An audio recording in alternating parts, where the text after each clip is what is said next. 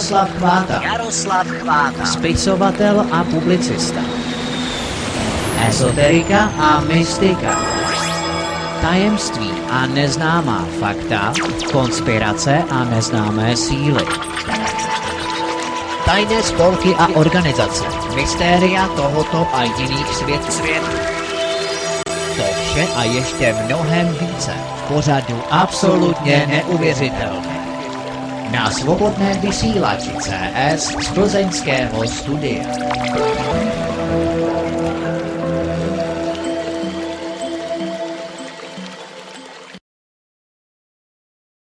Tak moc krásný večer, vážení posluchači. Já vás opět vítám dnes v pondělí 23.10. No a to je víceméně, musím to říct na začátek, eh, to je poslední pondělek, než se odporoučím jaksi na, na ostrov Mauritius, eh, čili příští pondělí už bych tam měl být, ale eh, my tím pádem budeme muset vynechat asi vysílání s Jardou Chvátelem příští pondělí, takže bude taková pauzička menší. Uvidíme, jak to vyřešíme, jestli tam pustíme nějakou reprízu, nebo jestli to vezme někdo jiný. Uvidíme. Jarouši, hezký večer, já tě moc vítám, abych nezapomněl. Mm-hmm. Taky hezký večer, já jsem neslyšel znělku, tak uh, mi to překvapilo najednou, to, že jsem Aha, začal no. mluvit. No jo, no, to je pravda, já jsem to neměl to puštěný k tobě, ale ven to šlo. Je to dobrý. takže jo, takže hezký večer přeji. Ano, tak tak. Takže dnes máme už tu slíbenou paralaxu. Čili to budou dvě hodiny otázek a odpovědí. Já vám samozřejmě musím nahlásit telefon 608 12 14 19 to je telefonní číslo přímo do studia, mělo by to fungovat. Jestli můžu poprosit, neposílejte mi SMSky. Mám s tím opravdu problém, takže takže to je, to je špatný, ale můžete samozřejmě posílat dotazy jak na mail, tak na Skype, ano, a dokonce samozřejmě i na diskuzi um, u televizního vysílání na Odyssey. Takže to všechno je možné a samozřejmě volat, to je jasné, to je nejdůležitější, to má vždycky přednost zavolat na to číslo, který jsem vám před chviličkou říkal. Takže, vážení, eh, to je všechno, samozřejmě ty, všechny ty adresy a všechny ty kontakty si můžete najít na našich stránkách eh, svobodný, www samozřejmě, svobodný pomlčka vysílac.cz, tam vlevo vlevo v informace o vysílání, tam všechny ty kontakty jsou, takže můžete kontaktovat. Tento pořad je samozřejmě o těch otázkách a odpovědích. Takže my bychom mohli začít, pokud nemá Jarda něco okolo toho ještě. Na úvod eh, bych chtěl pozvat uh, standardně uh, naše diváky a posluchače. Je to, bude toho dost tenhle týden, ve čtvrtek Paralaxa, 61. pokračování aktualit ze světa, z oblasti ezoteriky, ufologie a, a tak dále. Mrkněte na ten obsah, který si myslím bude hodně zajímavý zase. A potom příští týden, v pondělí tedy místo e, rádia. Na to se obzvlášť těším, protože e, budu prezentovat první část e, detailní analýzy, včetně fotografií. Mám jich tam velké množství v jakoby HD nebo 4K rozlišení, velice konkrétní fotografie, přesné Eh, kvalitní eh, s ohledem na problematiku mumí, eh, těch naskánských, peruánských mumí, což je kauza, která jde světem od roku 2016. Panují v tom, panovaly v tom docela velké zmatky a podobně a ta kauza se nyní opět rozvířila tím, že Eh, na půdě Mexického eh, kongresu, eh, kde se vedla v podstatě debata z politiky ohledně ohledně objektů UAP, tady těch, těch věcí kolem tohoto, podobně jako tom bylo v americkém kongresu, tak byly prezentovány, tam byly dovezeny právě tady tyto mumifikované fosílie biologických tvorů neznámého druhu s, což víme samozřejmě mimo jiné s odlišnou DNA oproti lidské DNA. No a já mám k dispozici celý kompletní příběh, jak to celé se odvíjelo za těch posledních sedm let, 4, 4 a 3, 7, 7 let s těmi nejčerstvějšími informacemi a s tím, co se bude teď dít v roce následujícím, v roce 2024 Eh, mám tam k dispozici, ukážu tam kolekci právě s výkladem eh, detailních fotografií těch bytostí, ať už komplexních těl nebo jejich částí. A takovým bonusem eh, bude potom náhled do dokumentace vědecké, aktuální, která včetně forenzní analýzy DNA těch tvorů, která vlastně potvrzuje mm, nelidský původ eh, tady těchto eh, bytostí. Jedná se o naprosto fatální, eh, jako skutečně jde o výjimečný fatální objev, který mm, v podstatě dneska ještě není ani zdaleka, zdaleka doceněn. Jo? Mm-hmm. Tak, to je taková pozvánka. To bude uh, ten první to bude díl, místo, uh, místo ano, místo. rádia ano. Od, od půl sedmé v pondělí 30.10. Od půl sedmé, teda tak pozor, tak to směř říct, že ano, radši od No, tak jako, jako ten den, kde je rádio. Ano, ano, tak to je v pořádku, aby, si, aby to lidi nepustili až devět, víš? Tak jo, ještě, jo, to je pravda. No. ještě, že to, ještě to, to, to by, neřek. To by, to by mi dali, no. to by tě dali, to by tě dali. Ale tam potom ze záznamu z archivu, to je potom možnost shlédnout také. Jasně, dobře. No tak jo, tak pokud ty nemáš třeba nějakou otázku tam, na kterou by si chtěl odpovědět, kterou si třeba dostal ty nějak, Nemám, nemám žádnou otázku. Nemáš, nemáš tam takového. nic. Nemáš tam nic, tak někdo jsem už volal, ale bohužel, když jsem to vzal, tak to položil, tak nevím, jestli to byl omyl, nebo jestli byl takový vyplašený z toho, že, že jsem se ozval tak rychle, nevím. Takže já začnu nějaký otázky tady, co mám, eh, co mám, co mám, počkej, ono tady ještě taky je, dobře, vezmeme jeden z mailu, jednu takovou starší, z mailu. Uh, jestli to nebude moc rozsáhlý, Jardo, budeš muset odpovídat nějak asi trochu, já vím, že to je těžký. Uh, někdy koncem srpna bylo vysílání a bylo to moc zajímavé. Jestli byste nemohl víc rozvést tu simulační teorii vesmíru, že se nacházíme v určité, určité simulaci a někdo za tím stojí. Určitě by to zajímalo hodně lidí, proto prosím o pár přednášek na toto téma, no přednášek. No, Ale oni probíhají, ty přednášky probíhají e, v rámci vnějšího prstence, Aha. E, kde prostě už běží asi třetí nebo kolikátý díl, nebo čtvrtý e, na toto téma, takže je prostě potřeba e, jít e, na tom portálu do archivu, no a podívat se e, na ty e, přednášky tam. Jsou ano. to tříhodinové, tříhodinové přednášky. Ano, právě jsem si myslel, že by to, bude, že by to bylo moc rozsáhlý na to, to vysvětlit. No jasně, to, to, to nejde vůbec. To, to, nejde, to, to by ani nešlo. Jako v ano, přesně tak. Tak, je to další otázka. Zajímalo by mě, odkud čerpá pan Chvátel tak podrobná, podrobné informace o mimozemských civilizacích, mm-hmm. se ptá posluchačka. Odkud to čerpáš? Tak uh, mám několik zdrojů. Tím hlavním primárním eh, a privátním mým uh, zdrojem je um, prvek, který tady nazývám, nebo který jmenuji, para, jmenuji ne paralaxa, ale jmenuji autorita. To je naprosto zásadní zdroj relevantních informací. Další informace čerpám od jednak kolegů, protože to je partnerský Eh, partnerský projekt americký z TV Gaia. A eh, další informace eh, čerpám od celé řady různých badatelů, výzkumníků, publicistů, spisovatelů z různých míst světa, třeba i z Japonska, z Indie, z Chile, z Mexika, z Brazílie, z Africké republiky a tak dále.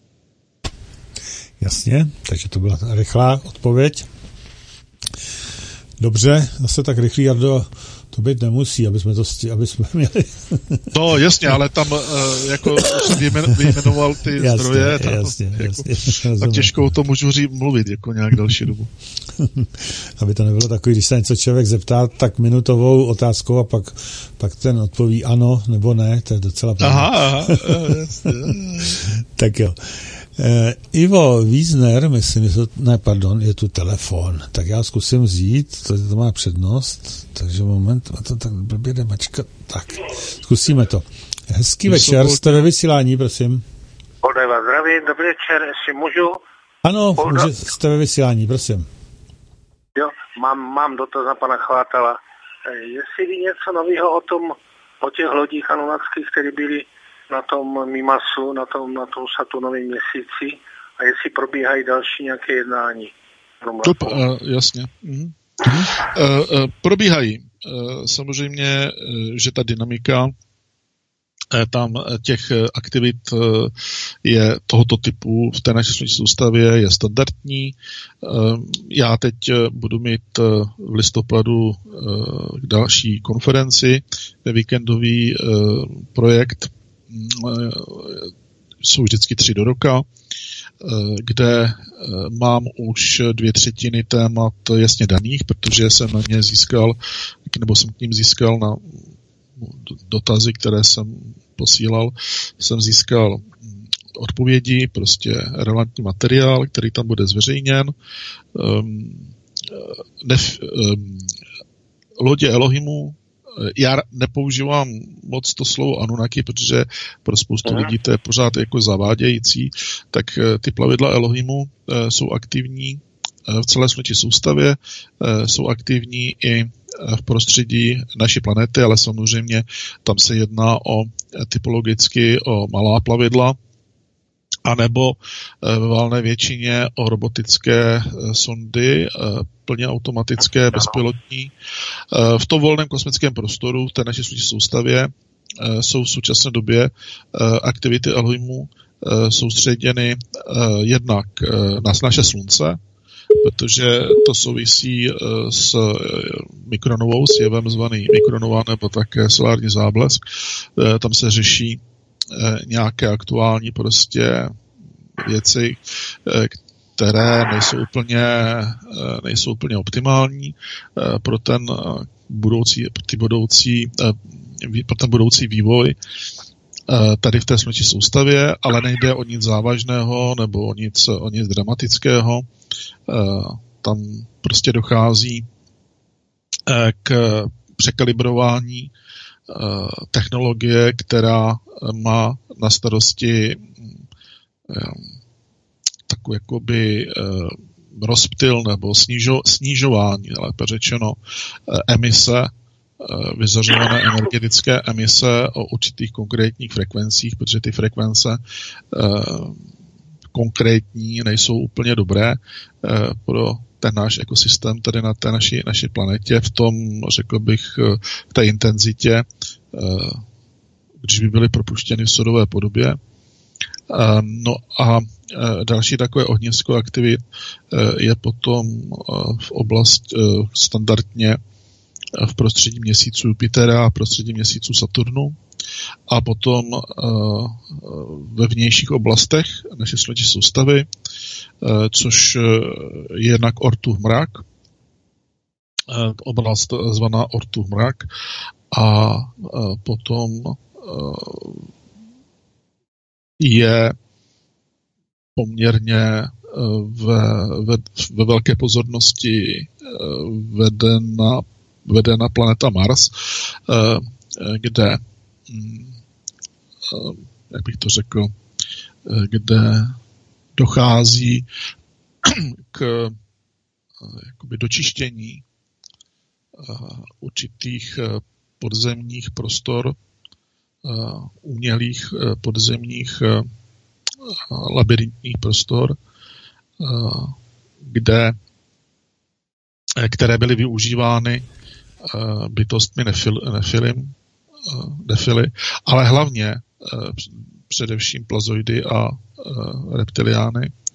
Ani ne tak ty nefilm, to není už dneska téma, ale hlavně plezodia reptiliani, ty se tam už nenechází, ale zůstala tam po nich technologie různorodá a samozřejmě existovalo nebezpečí, že tam mohli nastražit nějaké načasované prostě exploziva nebo nějaké destruktory, destrukční eh, prvky, tak eh, ta sanace vlastně, tam, která tam teď probíhá, eh, ona probíhá dlouhodobě samozřejmě, ještě nějakou dobu probíhat bude, vlastně slouží k postupné eliminaci a dekontaminaci a odstranění prostě tady těchto nebezpečných technologií z podpovrchu rudé planety. Mm-hmm. Dobře, děkujeme. A máme tu dalšího posluchače, takže Petře, si vysílání můžeš. Eh, Petr Lustu telefonu, zdravím Jaroslava. Zdravím tebe a všechny, všechny diváky, posluchače.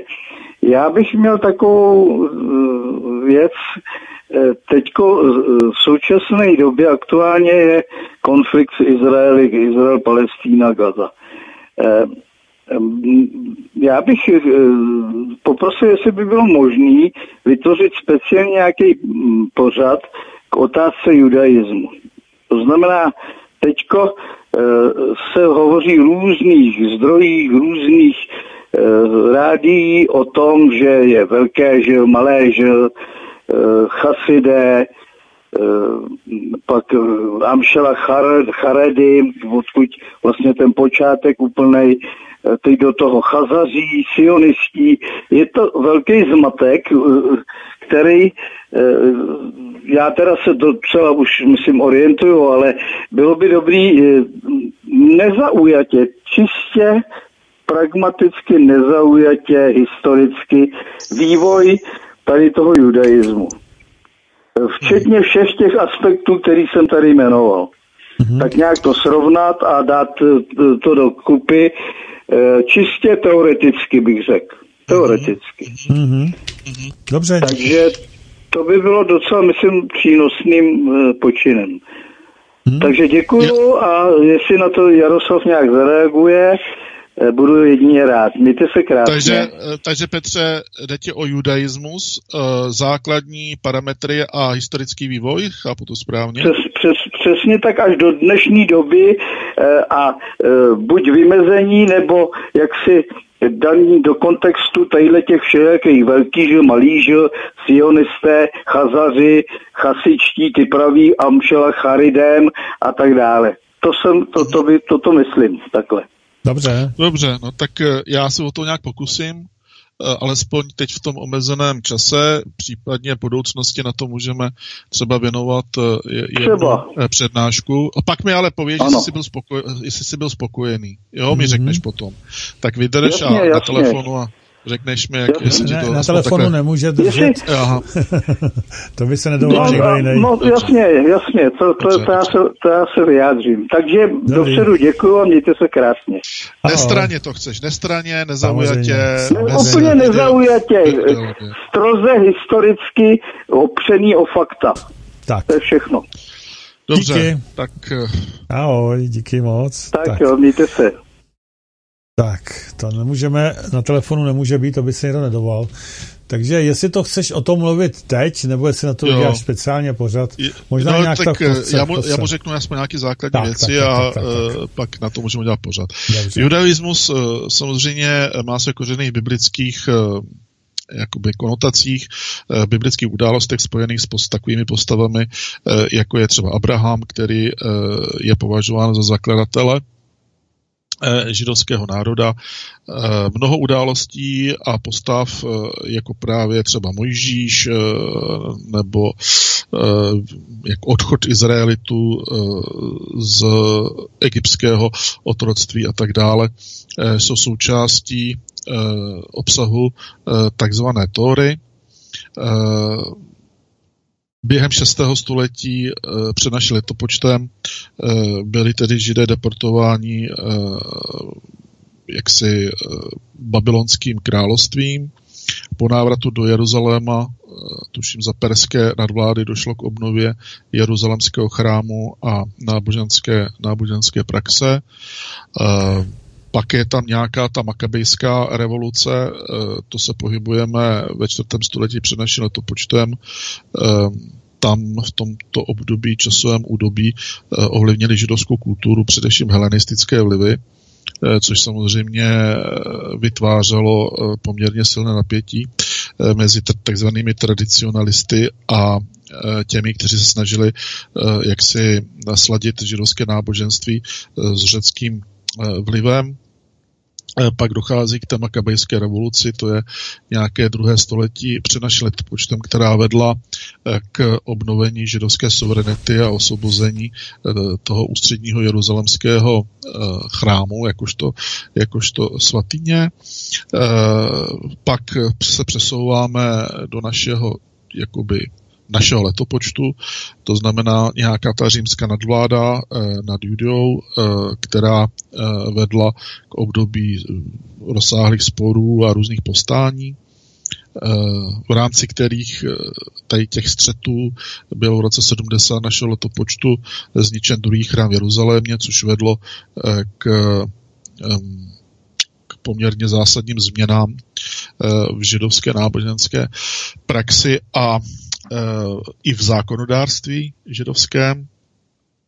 Po zániku tady tohoto druhého chrámu eh, v podstatě začalo eh, významné období vývoje judaismu, které eh, se zaměřilo na studium a interpretaci Tóry ve smyslu sbírky komentářů a tradic. Ty byly upravovány a rozšířeny Eh, podstatným, podstatným způsobem. Pak by bylo dobré zmínit židovskou diasporu, což v podstatě v době po zániku eh, druhého chrámu eh, došlo k tomu, že židovský národ byl rozptýlen v podstatě po válné většině, vlastně válné většině světa a nastává takzvané období diaspory, přičemž ti židé si uchovávali svoji náboženskou identitu a tradice v těch svých eh, komunitních buňkách eh, v různých částech. Eh, v různých částech světa. Eh, pak se dostáváme přes ten středověk až do nějakého toho 18. 19. století, kdy se eh, základní směr judaismu štěpí ještě na takové dílčí odnože, které mají různé názvy, například reformní judaismus, konzervativní judaismus, ortodoxní judaismus a několik dalších. A e, každý tady tento odštěpek v podstatě byl postaven na nějakém konkrétním e, setonázoru a ideologickém, setonázoru s ideologickým zabarvením e, ve smyslu náboženské praxe a rekultivace a modernizaci, jakoby modernizaci toho původního původního, toho původního judaismu nebo toho, té původní koncepce toho judaismu. No a tady samozřejmě extrémně důležitým mezníkem je potom založení státu Izrael, ke kterému došlo v roce 90, eh, 1948 eh, eh, za poměrně velmi, za, za poměrně za, za série velmi nebo za sérii velmi bizarních okolností, o tom ale tady hovořit nechci. No a v současné době eh, si myslím, tak ten pohled eh, je všeobecně znám. Judaismus patří eh, ke globálnímu náboženství s různorodými tradicemi a různorodými směry, to jsou ty odštěpky od té původní ortodoxní hlavní, hlavní linie. No, ještě k tomu judaismu bych mohl zmínit nějaké takové základní prvky to, že judaismus je monoteistické náboženství, které věří eh, v jediného Boha. Eh, toto učení eh, je v judaismu vyjádřeno podle takzvané, takzvané šema, šemy, základního vyznání víry. Nejdůležitějším náboženským textem v judaismu, v judaismu je Tóra, která obsahuje v podstatě prvních pět knih hebrejské, hebrejské Bible eh, a také kompletní Tanach. Eh, Tanach je hebrejský kánon svatých textů, které obsahuje mimo jiné i spisy, spisy, no spisy, ano, a obsahuje i takzvané proroky, takzvané spisy a proroky, to jsou názvy určitých konkrétních prostě prvků Eh, Tanachu. Eh, pak dalším takovým výrazným eh, jakoby akcentem je synagoga, což je v podstatě židovský modlitební dům. Je to místo, kde dochází k schromažďování věřících, židovských věřících k modlitbám, k učení a vůbec k takovým těm komunitně sociálním aktivitám. Eh, judaismus zná poměrně hodně svátků, používá hodně svátků. Asi nejznámější eh, bude eh, Pesach, pak další významný svátek se nazývá Chanuka, Rosh Hashana, neboli Nový rok, Yom Kippur, neboli Den smíření a Šabat, což v překladu znamená soboda. Eh, další takový důležitý prvek eh, pro judaismus je takzvané košer eh, stravování. Ono, to košer stravování vychází z takzvaných židovských stravovacích zákonů, které jsou známé pod názvem kašchrut, kašchrut a v podstatě určují, které Eh, potraviny eh, jsou židovským zákonem eh, povoleny a tak dále. Určuje to v podstatě oddělení mastných a mléčných výrobků a tak podobně. Na to existuje, na toto téma existuje mnoho, mnoho literatury. Eh, dalším takovým zásadním typickým prvkem pro judaismus i pro judaismus je obřízka, eh, což je eh, jistý druh rituálního aktu, který se provádí nebo by se měl provádět osmý den po narození chlapce. A tato obřízka je v podstatě jakoby rituálem vypovídajícím o smlouvě nebo o existující smlouvě nebo umluvě eh, mezi Bohem a eh, židovským, židovským národem. Eh, mimo, co se týče takových hlavních historických, důležitých historických VIP, VIP postav v rámci judaismu, tak jsem judaismu, jak jsem zmínil Abrahama, zmínil jsem Mojžíše, ještě bych mohl zmínit krále Davida nebo rabína Maimonidose, pokud to říkám, pokud to říkám správně. Mm-hmm. O diaspoře už jsme se bavili, eh, o státu Izrael, jeho založení jsme se také bavili, no tak to by asi bylo na ten, eh, z, toho, z toho základu všechno. Dobře, akorát tu máme další telefon, takže já ho vezmu do vysílání. Prosím, jste ve vysílání, můžete mluvit. Tak, dobrý večer, přeju pěkný večer všem eh, posluchačům, panu Chvatalovi, vám do studia. Měl bych otázku ohledně věštění a takových těch věcech. A různí lidé vlastně získávají e, různými způsoby nějaké přesahy a, nějaké vhledy. Akorát e, vlastně, když oni to chtějí říct naplno a mají to už vlastně, jak bych to řekl, když oni to mají potvrzené, ale chce, chce to ten člověk říct těm lidem, tak oni, ti lidi mají v sobě zámek a pojistku. A když ten zámek neotevřou, tak ta pojistka se vlastně sepne a ten člověk to nepochopí, ten, co vlastně chce říct.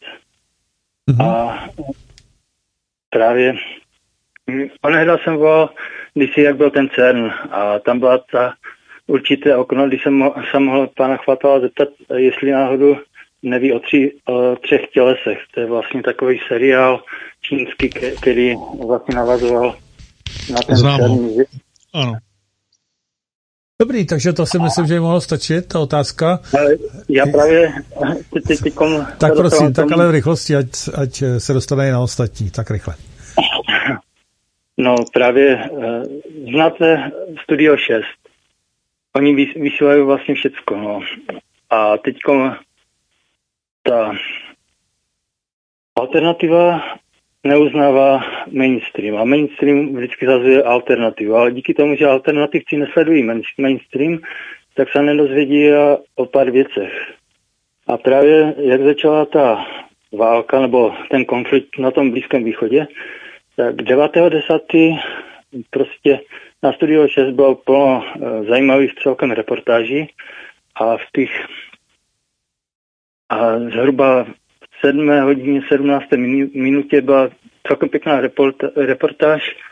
Já jsem se díval na záznam, bylo tam, že ten reporter prostě cestoval 40 hodin a popisoval, jak se tam vlastně v tom Izraeli mají, ale tak jsem měl nějaký vhled prostě z paralelního ze zrcadlového světa a tam vlastně hned na druhý den main, uh, ta alternativa udeřila na mainstream, že prostě oni tu, to, co bylo na tom záznamu, tak to tam bylo dodatečně dané, protože to bylo live, tak uh, tam bylo něco úplně jinčího, protože oni, nebudu říkat co přesně, byly tam nějaké ty nesrovnalosti, ale No, já už musím, je to opravdu hrozně dlouhý, tato otázka, já už uh, se stává mít přehled vlastně, co chcete se zeptat. Jardo, ty jsi ještě v obraze pořád?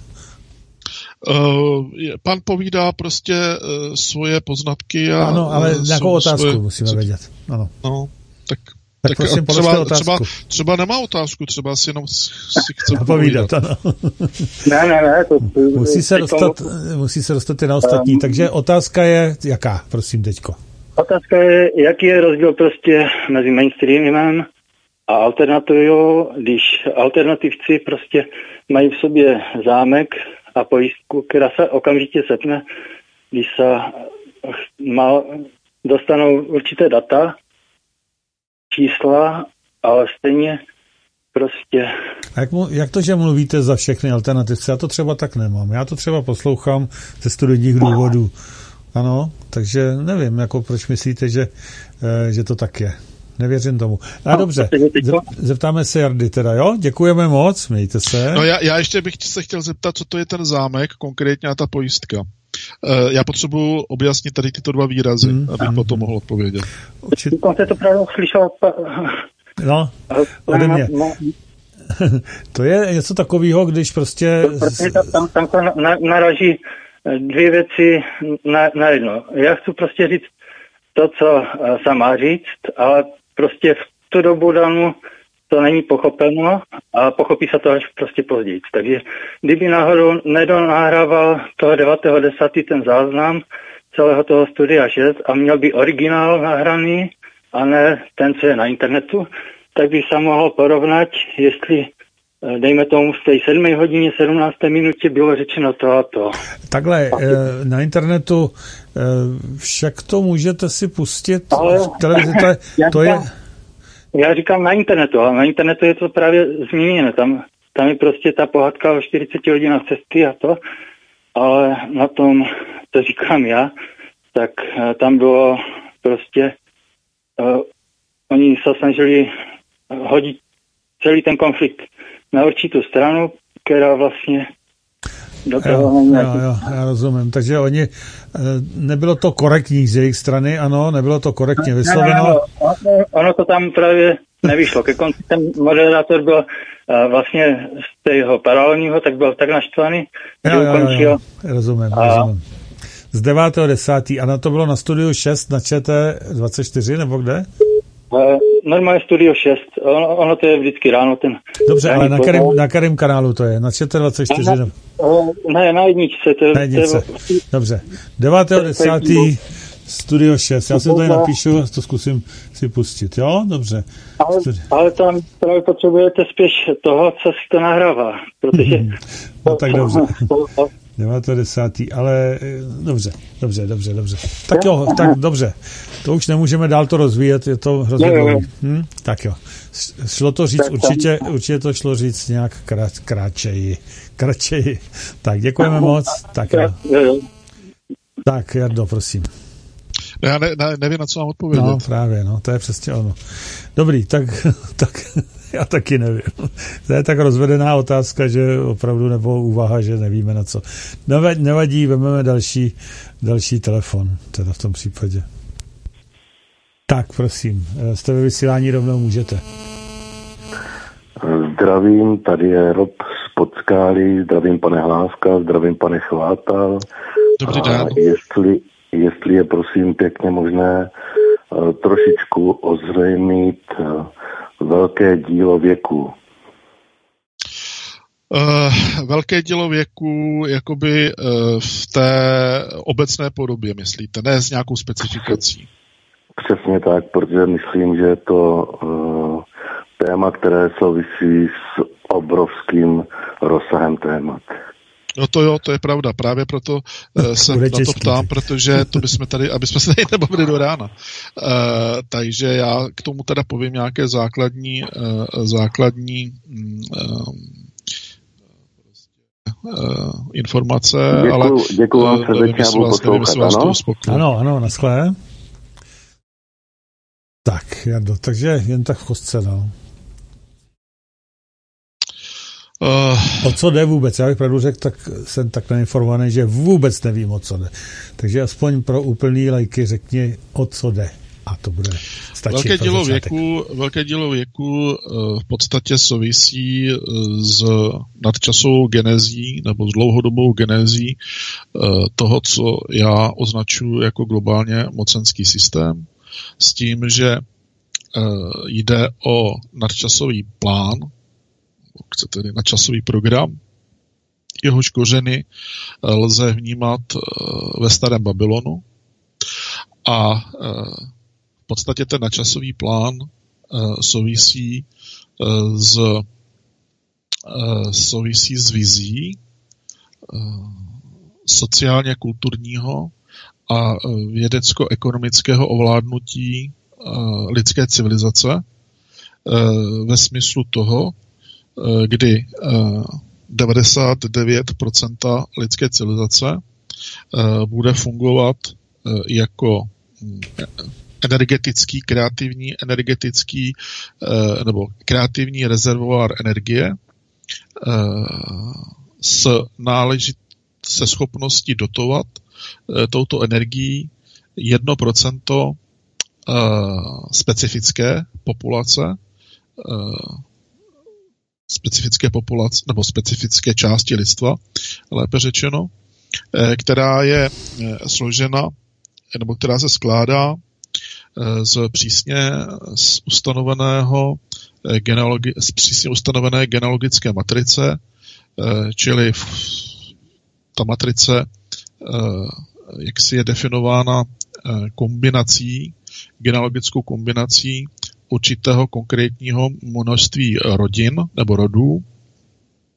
Hovoříme, můžeme hovořit o několika desítkách eh, rodů eh, různého, různého etnika, eh, které se postupně etablovalo do tří silových mocenských uskupení globálního charakteru, tato tři mocenské uskupení nazýváme Shady Government eh, s geografickým těžištěm eh, v Spojených státech amerických, Kanadě a některých států Střední a Jižní Ameriky, kteří ale víceméně tvoří vazalskou skupinu eh, pod, jakoby pod vlivem, dominantním vlivem Spojených států v souvislosti s Evropou eh, hovoříme o benátském, eh, benátském impériu, nebo ano, benátském, benátském impériu. A tady to benátské impérium geograficky pokrývá v podstatě evropský kontinent s částečnými přesahy do Asie, protože ty konkrétní, ne zdaleka všechny, aristokratické rody, ale hovoříme tady asi o 10% všech aristokratických rodin v Evropě mají mm, jakoby příbuzenské přesahy na jednu stranu do Ázie, na druhou stranu eh, do eh, severní, severní Ameriky, eh, v několika případech dokonce i do Afriky, ale to jsou takové specifické výjimky. A na východě máme východoazijské konzorcium, které je tvořeno eh, skupinou císařských rodin eh, s dominancí, s dominancí Japonska a Číny a Indie. Málo kdo v tomto ohledu třeba ví, že i v Číně existuje, funguje a je v podstatě u moci císařská, císařská rodina. Stejně tak, jako je tomu v Japonsku, jenomže v tom Japonsku ta císařská rodina je víceméně daleko lépe etablovaná do celospolečenského povědomí, když to ta čínská císařská rodina je skutečně extra jaksi undergroundového charakteru, čímž tedy z toho potom vyplývá jedna taková eh, důležitá okolnost a to, že ekonomicko ideologický, ekonomicko-ideologický směr eh, v Číně eh, ve svých rukách drží komunistická strana Číny, jakožto nástroj tady této, já nástroj, dorazňuji, nástroj, prostředek, nástroj tady té konkrétní čínské rodiny Li. Je to, jsou to Liové, Liové genealogická kontinuita Liu, eh, která se táhne eh, přes eh, středověk až do období dávného, dávného starověku.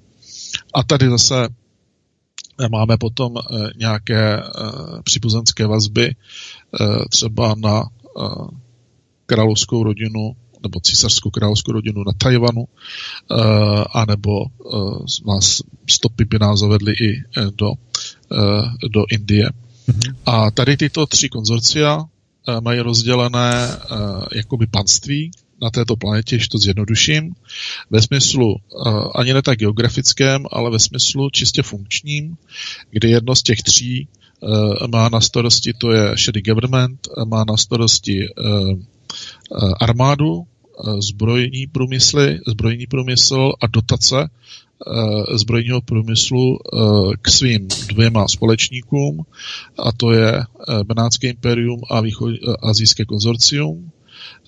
I když to azijské konzorcium nemůžete brát jenom současnou dobu, protože v současné době jsou všechna tři, konzo- všechna tři tato etablovaná mocenská centra rozhádaná z několika důvodů a v důsledku té rozhádanosti právě tady potom probublávají na povrch tady ty různé geopolitické konflikty, uh, které, nyní, které nyní sledujeme a bude se docela zajímavé, jak se to celé potom ve finále dovine, uh, jak se to celé vyvine, protože Uh, ale to je na dlouhé, dlouhé no, povídání. Toto, jo? To... Takže jakoby to, to velké dílo věku tedy souvisí s tím sociálně kulturním a ekonomicko eh, vědeckým ovládnutím lidstva eh, s tím, že tam má jasně danou roli eh, obyčejný člověk v úvozovce a jasně danou roli ta elita jednoprocentní, která je dána. S tím, mm-hmm. že tady vnímáme ještě přesah mimo tuto planetu, protože vlastně základy velkého díla věku, ty ideologické základy byly položeny nefily, Eh, to znamená nefiliánskými, eh, nefiliánskými inteligencemi eh, nepozemského, nelidského nebo nepozemského charakteru. A to velké dílo je dlouhodobě jaksi na té praktické úrovni prezentováno, tvořeno, vytvářeno, transformováno uspůsobováno ta geneze mm, prostřednictvím několika segmentů.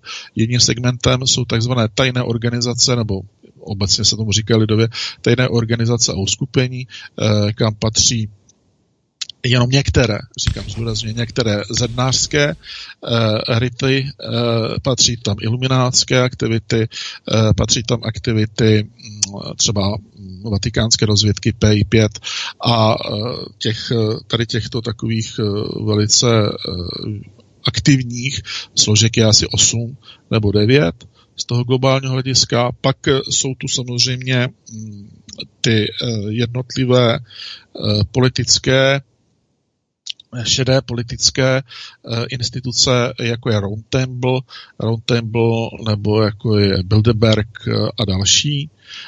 Zase v napojení na ty rodové, na to jedno, na, ty jedna, na to jedno procento té lidské populace a tak dále. Říkám, dalo by se o tom hovořit poměrně hodně dlouho. Mm-hmm. Ano. Přesně tak a to si nemůžeme dneska dovolit, protože dotazuje to skutečně hodně a telefony stále zvoní, takže já pustím další do vysílání, prosím, můžete. Halo, halo. Dobrý večer. Tak, dobrý večer. Dobrý večer. Můžete. Ano, dobrý večer, Kolda Olomouc. Eh, Já jsem měl dotaz na pana Chlátala, jenom kratičkej. Eh, Poslední týden sleduju docela velký pohyb lodí kolem sluníčka. A ve velké, ve, ve, ve velké jako v malé vzdálenosti od toho slunce. Co to může být za lodě? Odkud pocházejí? A čím to, čím to pozorujete, pane, ty lodě, teda říkáte? Jsou to, jsou to, je to server normálně, na, na, jsou to americké, americké družice. Soho. Soho, Soho Alasko, zřejmě. Soho. Soho Lasko, jo, so, ano. Soho Lasko. No, tak eh, ano, tak to je to, o, o čem jsem mluvil tady u toho prvního dotazu, úplně, když ten pán se tázal eh, na ty aktivity eh, Elohimů v naší sluneční soustavě, kde jsem zmínil to sluníčko a že mu je vedená poměrně eh, dost eh, velká pozornost právě z toho důvodu, že tam se potřebují eh, vyřešit nějaké mm, nesrovnalosti, ale ne nějakého radikálního zásadního zásadního druhu. Samozřejmě, že tyto objekty, které takto, budeme hovořit o objektech, které jednoznačně vykazují umělý původ, ať už prostřednictvím svého pohybu, který je uh, jednoznačně nestandardní oproti přírodním tělesům uh, kosmickým. Jsou, jsou A- obrovské, ty ano. objekty jsou obrovské. Jo. Ano, a e, je tam ještě samozřejmě celá řada jiných takových identifikačních znaků. Tak co se týče tady těchto skutečně umělých objektů, nejde jenom o Elohimy. E, U toho sluníčka e, jsou tam aktivní e, ještě jiné technologické prostředky, které mají souvislost s mají souvislost s Galaktickou federací a s Aliancí sfér, což jsou dvě exopolitické uskupení, která zde v naší sluneční soustavě eh, mají v podstatě jakoby své, eh, své zastoupení.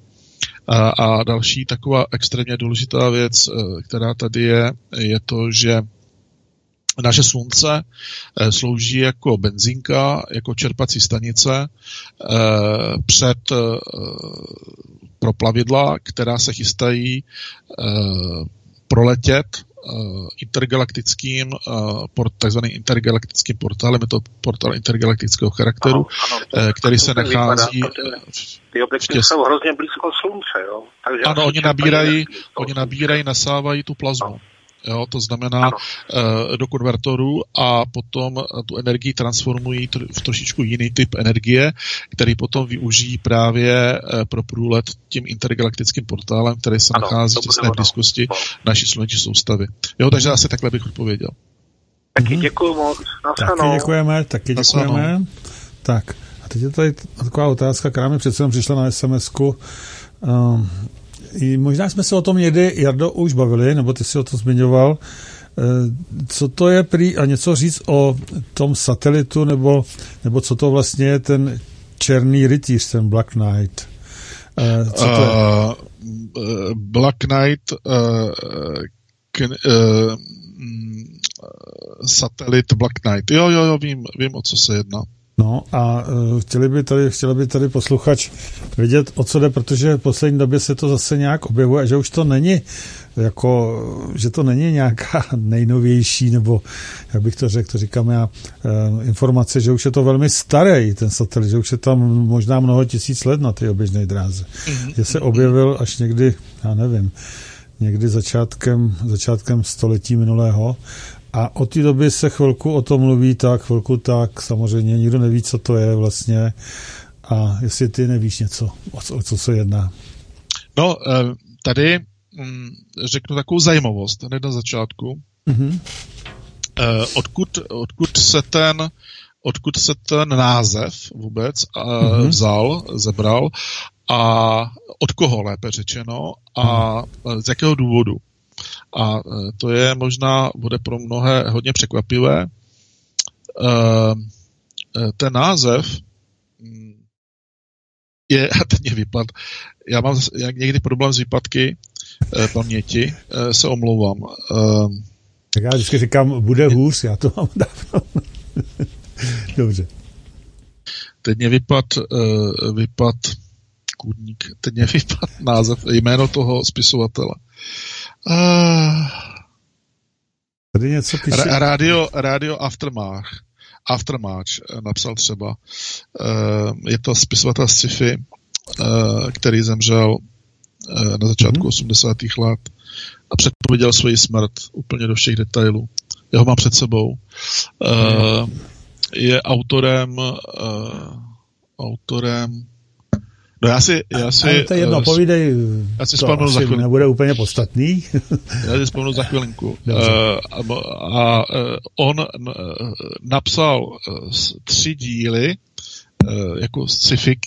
Víš, kdo, víš, co napsal také? A podle něho bylo sfilmova, byl sfilmován ten seriál uh, ten seriál ohledně, o těch nacistech Němcích, jak ovládli Severní Ameriku.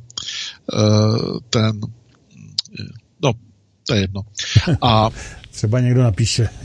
Já to jo, nevím, jo. abych pravdu řekl. A tak, ten spis má takový fousaté, já, já hodně před sebou, hmm. akorát já mám prostě udělaný výmaz uh, u jména a příjmení. Mně se to někdy děje. Prostě uh, ty paměťové mm, struktury. Není to, není to podstatný, Jardo, není to podstatná informace tohleto. Um, dobře. Tak uh, on uh, v těch třech knihách, to, oni na sebe navazují, Radio Aftermatch a potom uh, je tam ještě další dva díly jsou, tak on tam popisuje uh, existenci uh, satelitu, uh, který obíhá kolem Země. Uh, ten satelit je nepozemského původu, mm-hmm. a e, e, neodráží světlo. To znamená, absolutně pohlcuje světlo svým povrchem a ten satelit nazval Black Knight. No a tady toto e, v podstatě on e, jako sci-fi a e, do všech detailů to popsal a zveřejnil to na začátku nebo v polovině 50. let už. Aha. A, to, a to ještě mnohem, to ještě mnohem dříve, Eh, než eh, vlastně jako vyšla ve známost, eh, že existuje nějaký satelit takovýhle, jako reálně. Jo? Mm-hmm. No a jak, šli, jak šel čas, tak přišli prostě potom 60. léta, že? A začal projekt Apollo, v těch 60. letech se začal rozvíjet eh, kosmický eh, průmysl a eh, začaly se vypouštět prostě satelity na oběžnou dráhu. Před Apolem ještě tam fungoval projekt Skylab a v rámci toho projektu Skylab tuším byly byl poprvně tady tento satelit zachycen Američany. Mm-hmm. Ano. Mm-hmm. A, on má takový zvláštní uh, tvar, že? On má zvláštní tvar a opravdu je ano, černý. ano, ano, ano. No a uh, začali se t, tomu tělesu jako docela hodně jako věnovat. Uh, snažili se jak si uh, identifikovat eh, tady tento objekt, co se jim eh, nepodařilo. nepodařilo, eh, potom zachytili vysílání tady tohoto objektu, které se pravidelně které se pravidelně opakovalo v určitých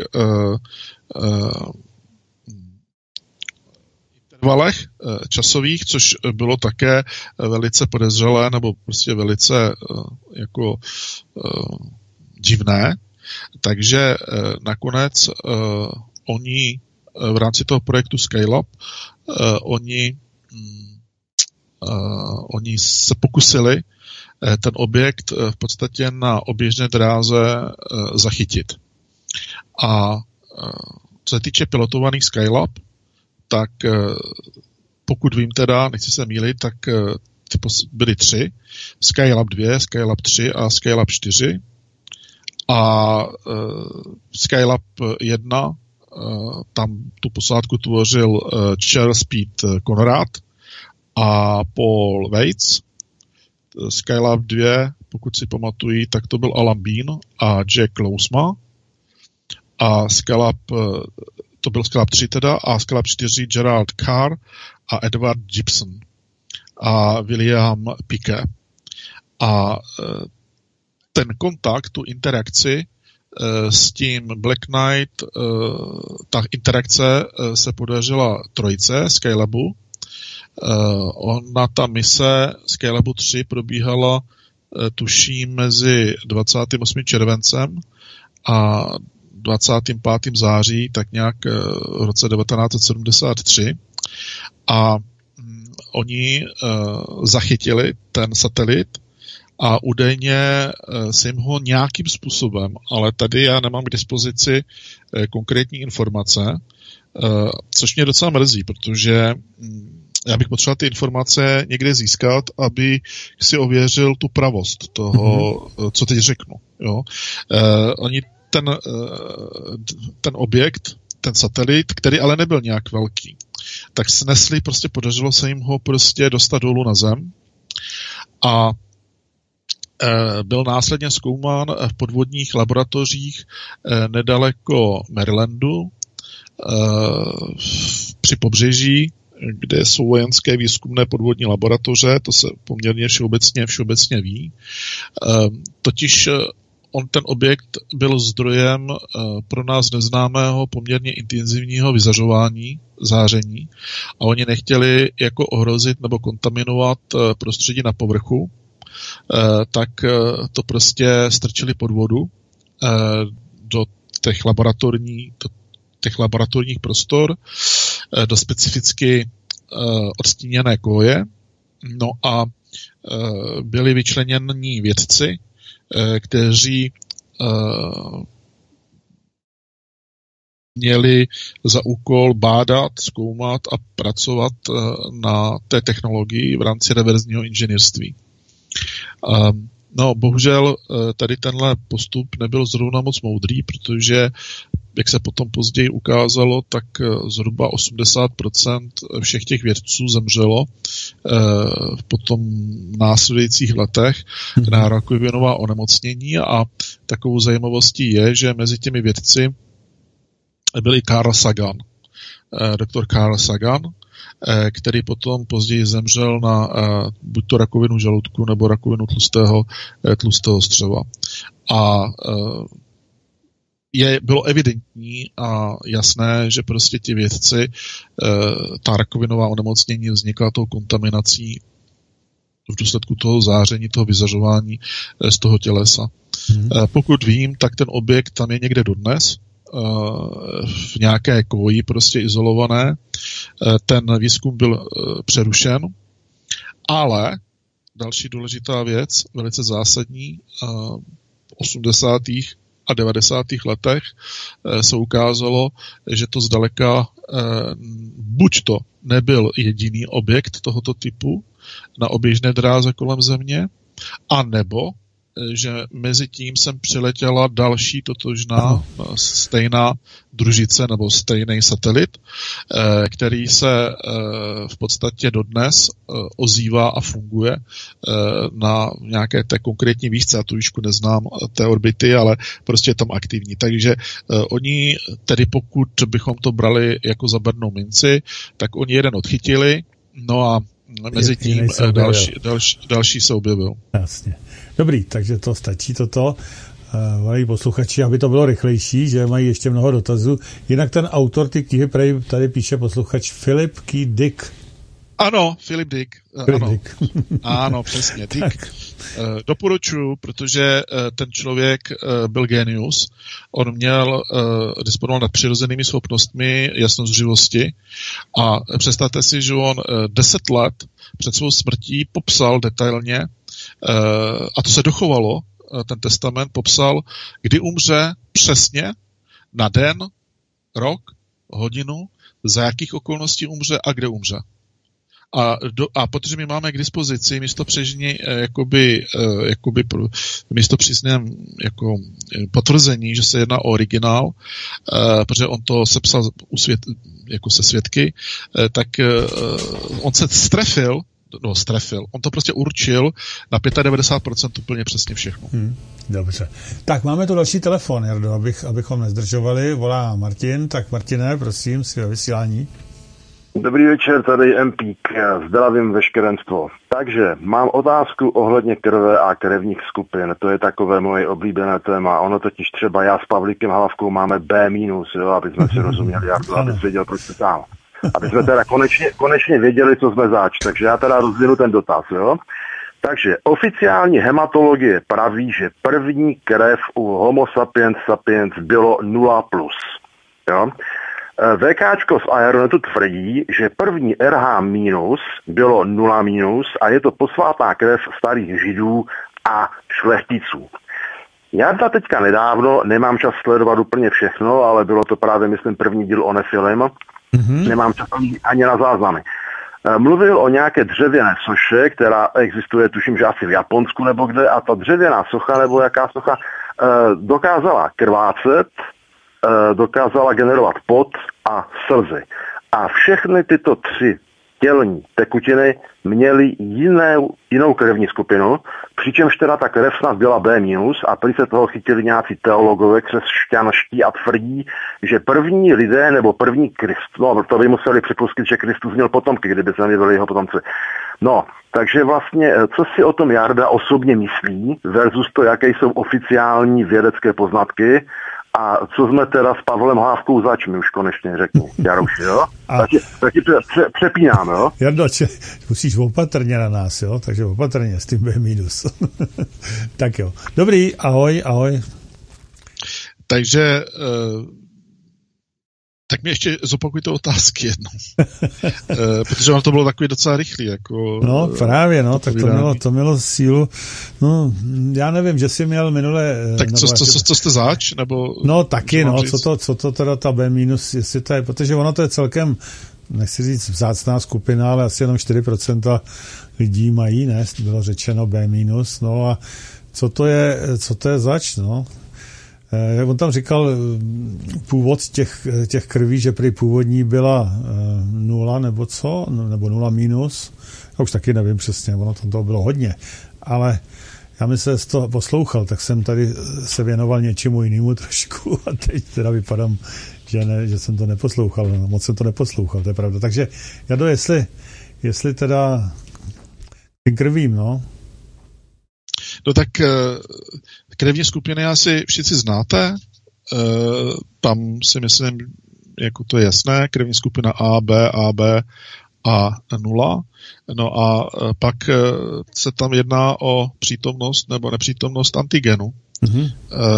Pokud ten antigen je v podstatě přítomen, jo, tak ten RH antigen na povrchu červených krvinek, protože on se nachází na povrchu červených krvinek, tak um, um, pak, tak krevně, uh, pak se hovoří o RH pozitivním, například A+, B+, AB+, mm-hmm. a tak dále. Ale jo, tohle to celkem pokud, chápeme. No, ale tak já jako asi jsem zachytil pořádně ten dotaz. Jako no tady, tady jde spíš o to, jestliže eh, lidi mají určitou krevní skupinu, jestli mají třeba nějaký tendence mít určité vlastnosti taky pod, podle té skupiny.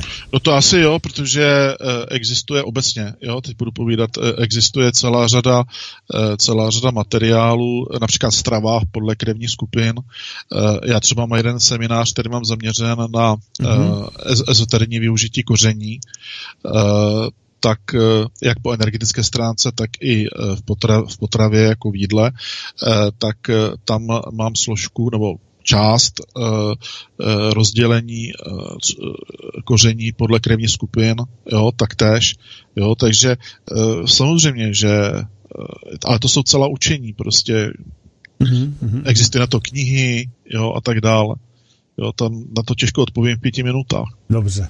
Já vím, že jsme na to měli několik pořadů. Ta RH, ta RH, no, ale to bylo o RH negativní. Ano, to RH negativní. RH, Teď se bavíme taky RH, o RH negativní, no, čili no, o RH minus. No, jo? No, no, no. A o tom RH minus už jsme se tady, jako, tak se podívejte do té, eh, do té historie, do toho archivu, tam jsou dvě, eh, spousta dvouhodinových přednášek o tom. Mm-hmm. Jo? Mhm. Tak, a já neřeknu nic nového. Jasně, prostě, jo, dobře. Po tyhle, po tyhle stránce. Dobře, v pořádku, v pořádku. A co se týče, co se týče toho Japonska, eh, tak eh, tam eh, skutečně eh, ten, ta problematika, ta problematika eh, s tou sochou je dodnes poměrně hodně eh, aktuální, nebo ve fóru. Eh, to místo v podstatě slouží jako eh, poutní místo dneska. Eh, ta socha tedy údajně systematicky pořád krvácí tedy jakoby dále. Na druhé straně, upřímně řečeno,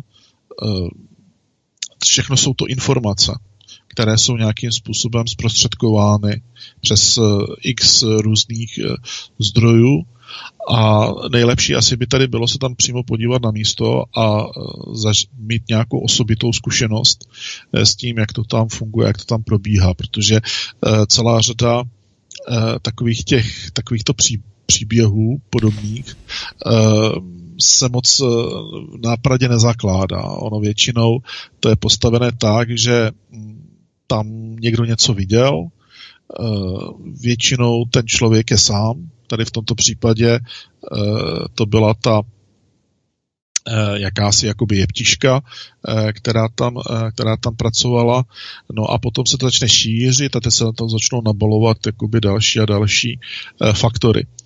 Což neznamená, že to je nesmysl ale znamená to, že tady v těch případech je potřeba si dát práci očistit vlastně to jádro od toho balastu, eh, který se tam potom za ta staletí eh, prostě navine na to. Mm-hmm. A to je někdy, to je opravdu sisyfovská, jak se říká, sisyfovská práce a někdy se to třeba nepodaří vůbec.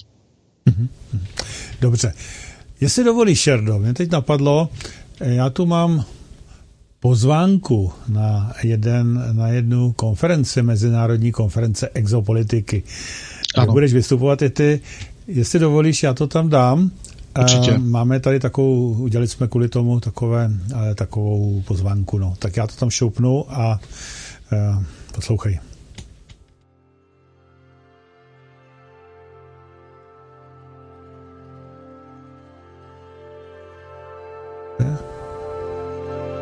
Mimozemšťané mezi námi šestá mezinárodní konference exopolitiky, historie a spirituality 17. až 19. listopadu 2023 Wachler Art Company Atelier A Chlumova 7 Praha 3 Vstupenky v prodeji na www.ufo-konference.cz Na koho se těšíme?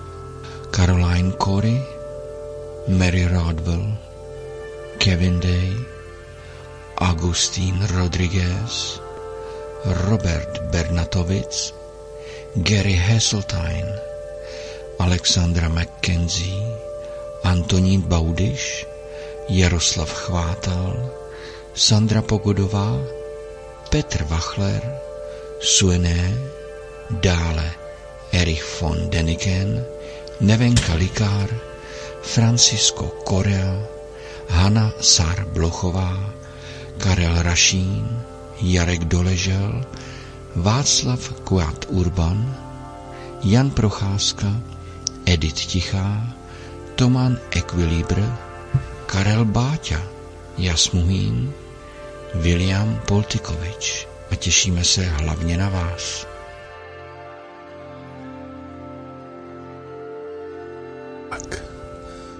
Tak jste to slyšeli, vážení, to namluvil náš kolega z Pražského studia. Myslím, že zapomněl na konci na Marketu Hálovou, nebo jestli to nebude, nevím, komunikátorka se zvířaty. Jardo, i ty jsi tam byl jmenován, takže těší se na to, pozveš taky posluchače svým jménem. Určitě, eh, samozřejmě, eh, určitě přijďte, bude to eh, hodně, hodně zajímavé. Mnozí z vás tam možná eh, nebudete poprvně, protože už jste naštívili tady tuto akci v historii. Tuším, že toto je šestý ročník. Já tam budu vystupovat poprvně. Budu tam mít, budu se věnovat třem tématům případu nebo incidentu Kurkum Gas, Kurkum Bas z Turecka, Je to případ, eh, který se odehrál v letech 2006, 2008, 2009. Mělo to takové eh, epizodní pokračování a jedná se o nejlepší zadokumentovaný eh, jakoby video a foto zadokumentovaný případ plavidla s mimozemskou posádkou uvnitř. Já tam odprezentuju, jak budu se snažit to video, pochopitelně ústřední, ale odprezentuju určitě eh, ty konkrétní fotografie. A druhý případ, který odprezentuju, eh, bude eh, případ incidentu ve Vargině, Varginia v Brazílii. Varginia oproti rozvelu je v našich podmínkách evropských prakticky neznámá a přitom se jedná o mnohem zajímavější a mnohem dramatičtější uh, sérii událostí, uh, než například uh, korona nebo rozvel, myslím, nemyslím teď ten virus korona, ale myslím incident v koroně nebo incident rozvelu. Takže tam odprezentuju také konkrétní fotografie aktérů a dalších věcí přímo z dokumentace v terénu. A třetí e, případ eh, nebo téma, kterému se budu věnovat, tak to budou e, právě nejnovější poznatky, ale ne vdale zdaleka v takovém rozsahu, jako v případě toho té e, video přednášky mé. Budu se věnovat těm jihoamerickým mumím, mumifikovaným mimozemským entitám nebo biologickým entitám neznámého typu z Nasky v Peru. Takže to budou takové tři témata. Budu se muset s tím vejít do jedné hodiny, pokud mhm. mi to nepovolí nějaký přesah. Takže mm, teď si lámu hlavu s tím, jak to, jak, to celé uh, ano, zrežírovat, aby se to tam vešlo. Dobře. Bude to 17 až 19, 11 třídení Eh, třídenní eh, seminář, nebo co to je, konference. Tak, já do jedna taková osobní otázka otravná. Prosím, píše tady posluchač Jonzo, jak to vypadá s knihou o numerologii?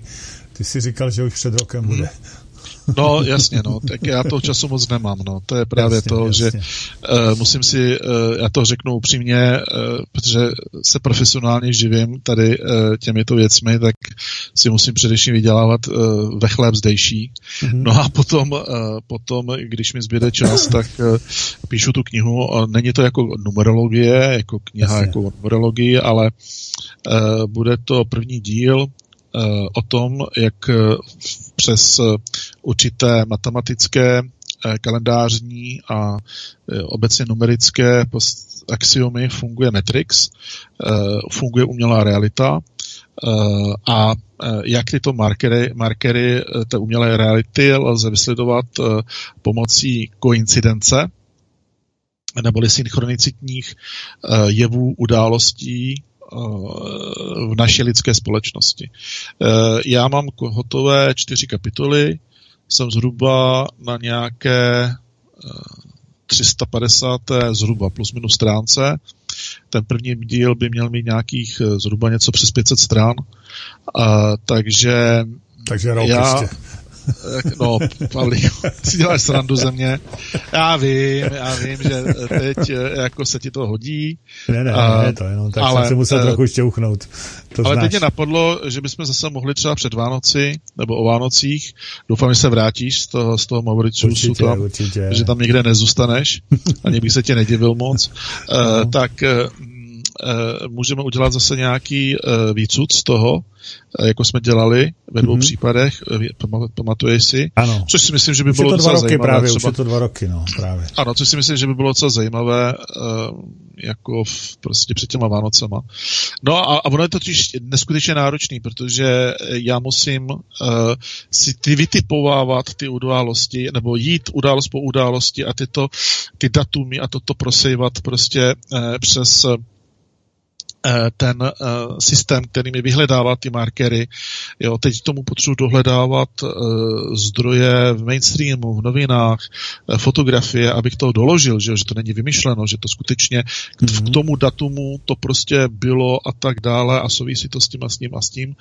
Takže je to hodně náročné. No mimo to, teď chci jako pracuji na té knize o na téma UFO, UFO, UAP, a ta bude rychlejc mnohem, protože tam není potřeba právě se v to piplat, tak jako tady u té první publikace. No. Takže hm, tolik té otázce. No. Ano, výborně. Takže já tady, ježiš, zase mi to někom uteklo, to není normální, tohle to tady jsem chtěl vzít jeden dotaz, já už to mám.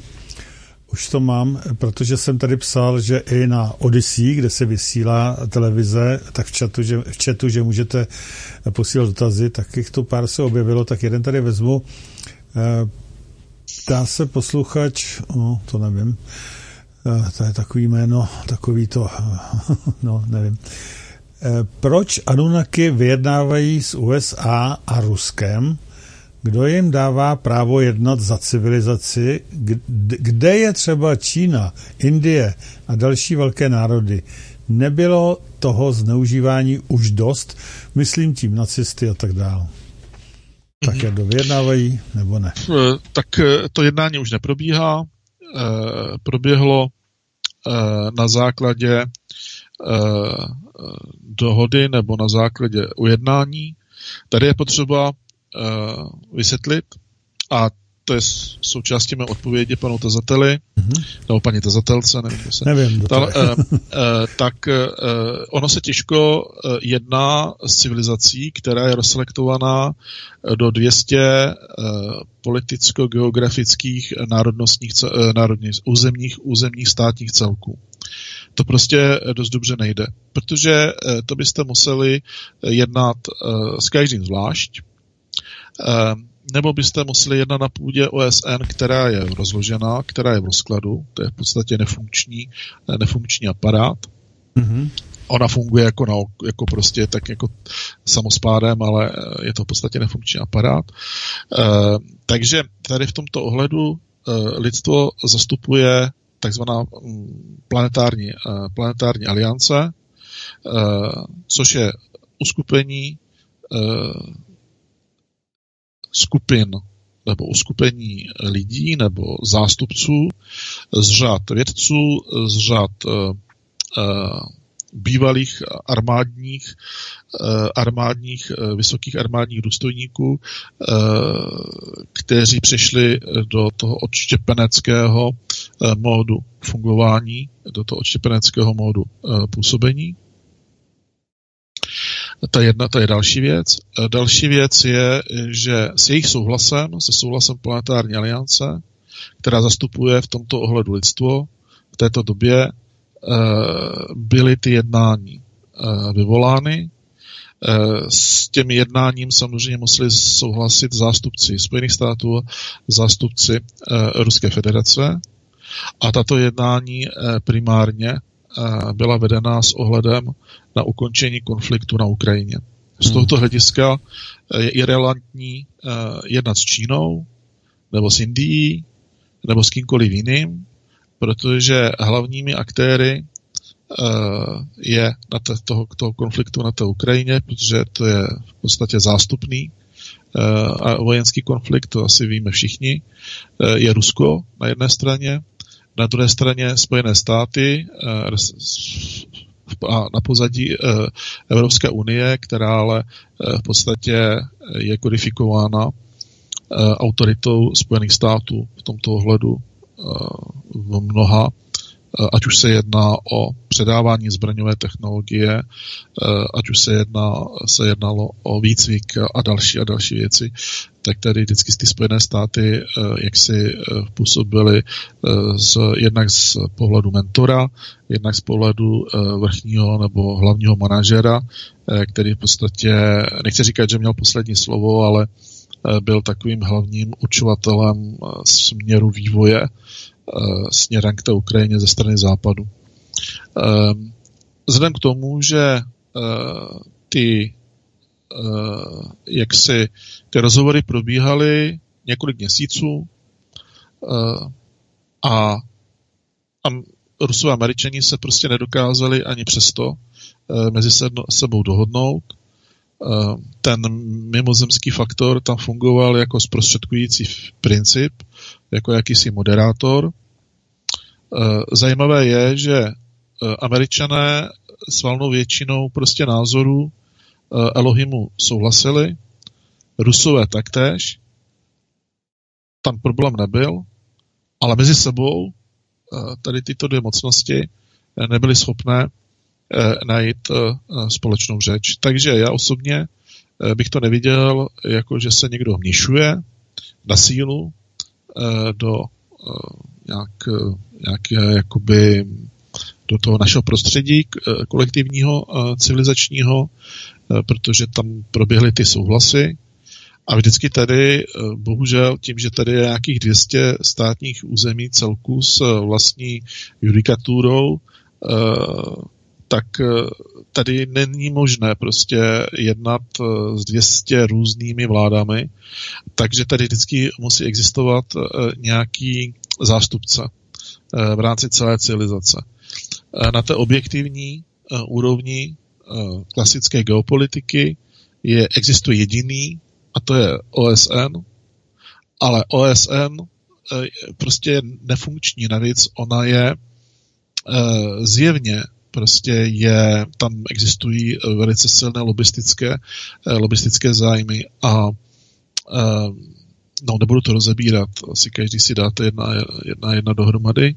Takže tady potom přichází v úvahu pouze ta druhá možnost a to je ta jakoby neoficiální undergroundový, ten neoficiální undergroundový zástupce, který je v dokumentech a v alternativních materiálech prezentovány jako tzv. planetární aliance. Součástí ta planetární aliance je v podstatě tvořena e, zástupci všech mocností světa, e, konkrétně Spojených států, Ruska, Evropské unie, Číny, Japonska, Indie, Austrálie, Jihoafrické republiky, Brazílie, a Velké Británie zvlášť, Kanady ještě a Velké Británie zvlášť, protože Velká Británie není už součástí eh, Evropské unie.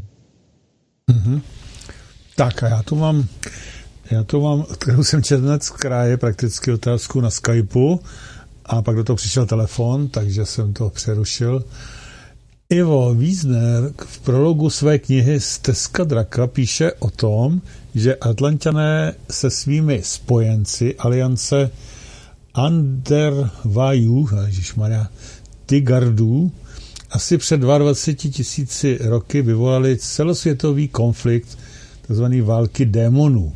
Válka měla trvat tisíc let. Mohl by říci pan Chvátal obecně něco ke galaktickým válkám a mohly by být egyptské pyramidy zdrojem energie pro planetární obraný systém? Mm-hmm.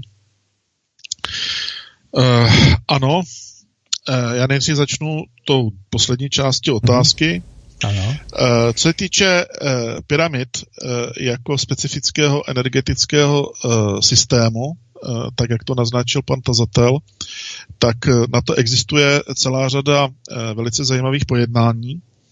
Uh, já bych tady upozornil uh, na člověka, a to, on, je to můj oblíbenec, mimo jiné, to nebudu zastírat, eh, doktora Josefa Ferla, eh, který napsal trilogii eh, právě přesně na toto téma. Eh, jeden díl se jmenuje T. Giza Dead Star, jako eh, hvězda, hvě, eh, hvězda smrti. Eh, ten další díl se jmenuje T. Giza Dead Star Destroyed. Mm-hmm. A třetí díl se jmenuje The Giza Did Star Deployed. A? Jo? A teď já uh, ček, očekávám, prostě uh, už se mě to mělo dorazit uh, na uh, upgrade tady těch tří dílů. Uh, na čtvrtý díl dneska mi měl dojít a ještě nedošel, tak uh, se na to docela, je, už se na to docela těším, mm-hmm. až, to, až to dorazí.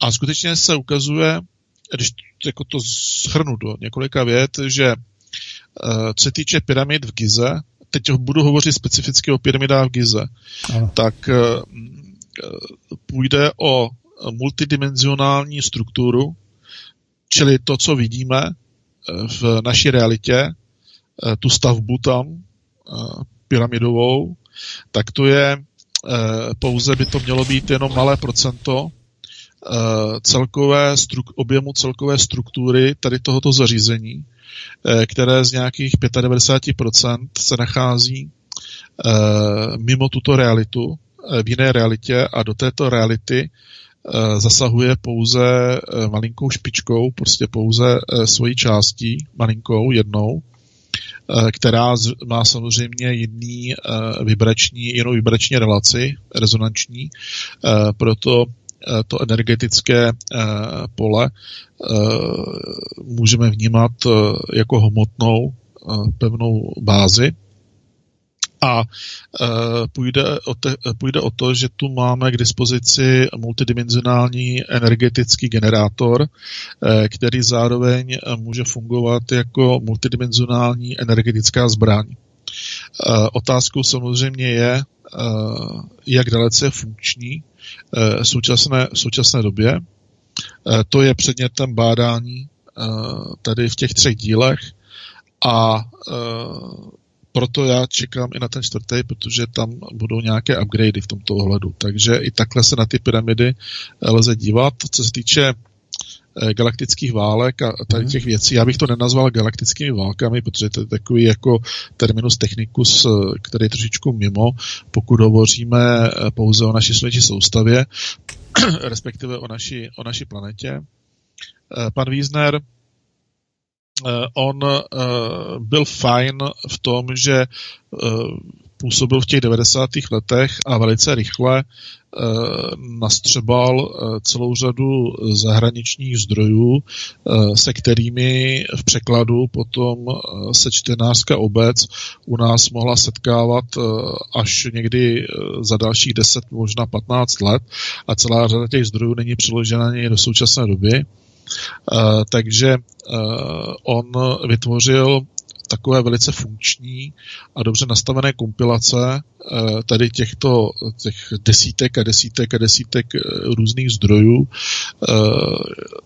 a poskládal z toho potom ty knihy, které byly vydány a on byl autorem samozřejmě.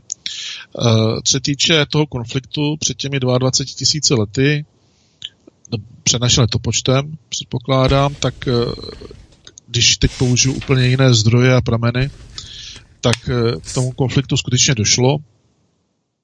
Eh, nemyslím si ale, že by trval tisíc let.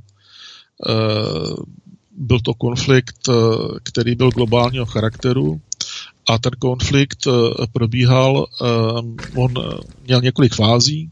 V té první fázi šlo o spor nebo konflikt eh, na, uvnitř Atlantidy, uvnitř atlantské civilizace, eh, kde se proti sobě postavili mm, zastánci nebo stoupenci takzvané, takzvaného zákona jednoho, nepleťte si to se zákonem jednoty, se zákonem jednoho, kteří byli altruističtí, altruističtí, čistí, čistí, čist, ctí, vnitřně míru milovní a snažili se udržet eh, čistou eh, lidskou pokrevní, eh, pokrevní linii na této planetě. Na druhé straně stáli křiženci různorodého charakteru, různorodé formy, kteří byli mnohem militantnější, agresivnější a výbojnější a e, kteří chtěli e, změnit, změnit e, stávající sociálně demografický a politický koncept atlantského národa, atlantské civilizace, což se jim nakonec, což se jim nakonec podařilo. A, v té, a tady tento konflikt trval zhruba, když vezmu v potaz ty zdroje, které o tom mluví a zprůměruju to asi nějakých necelých 200 let a 150 roků. A potom přišel v globálnější konflikt, eh, který zasáhl nejdříve eh, západní polokouly, eh, především Evropu a do toho konfliktu byly jaksi včleněny nebo nacucnuty, prostě vtaženi zástupci civilizace Tuata Dánan, kteří demograficky byli nejsofistikovanější a vývojově nebo inteligenčně nejpokročilejší platformou lidské civilizace tady v, v tom evropském panteonu. Byť se jednalo o lokální, ne globální, jako byla Atlantida, ale o lokální civilizaci s takzvaným dominantním lokálním, lokálním vlivem. No a dál se potom do toho konfliktu uh, zapojili um, jisté mimozemské uh, prvky, uh, které, které, které v té době byly hodně aktivní přes své základny v oblasti dnešního, dnešního protoindického kontinentu. Tady ten konflikt z části je zadokumentován i v některých historických materiálech vycházejících z indických, z indických vét a nemám teď na mysli zrovna Mahabharátu, to je trošičku něco, něco ještě jiného. A celkově ten konflikt eh, trval asi nějakých eh, zhruba 400 let, eh, přičemž během toho konfliktu poklesla globální lidská populace o nějakých 28 až 31 hmm. Určitě byly z tohoto hlediska byly určitě použity i zbraně hromadného ničení. Jinak, co se týče naší sluneční soustavy, tak tady je otázka, jak dlouhou prehistorii chceme brát potaz, ale když, budu, když vezmu potaz klíčových posledních 6 milionů let, které souvisí, když nebudeme brát v potaz samozřejmě pana Darwina, které souvisí eh, s posledním upgradem eh, genetickým lidské civilizace. Teď neberte skutečně v potaz australopiteky a neandertalce a denisovaný a tak dále, protože to s tím nesouvisí. Tak eh, tady za tu dobu došlo k dvěma skutečně výrazným konfliktům, do kterých nebyla přímo zapojena lidská civilizace, ale eh, jiné mimozemské jiné mimozemské civilizace, kteří, kteří si tady uvnitř sluneční soustavy a v blízkém kosmickém okolí prostě vyměňovali názory. A nějakým způsobem to vždycky ta naše civilizace odnesla. A teď bych tady mohl zase detailně hovořit o struktuře sluneční soustavy, o tom, jak která planeta byla, jak dalece poškozená, eh, jak to ovlivnilo eh, do určité míry eh, i podmínky fyzikální uvnitř naší sluneční soustavy, ale to by bylo na velmi, velmi dlouho.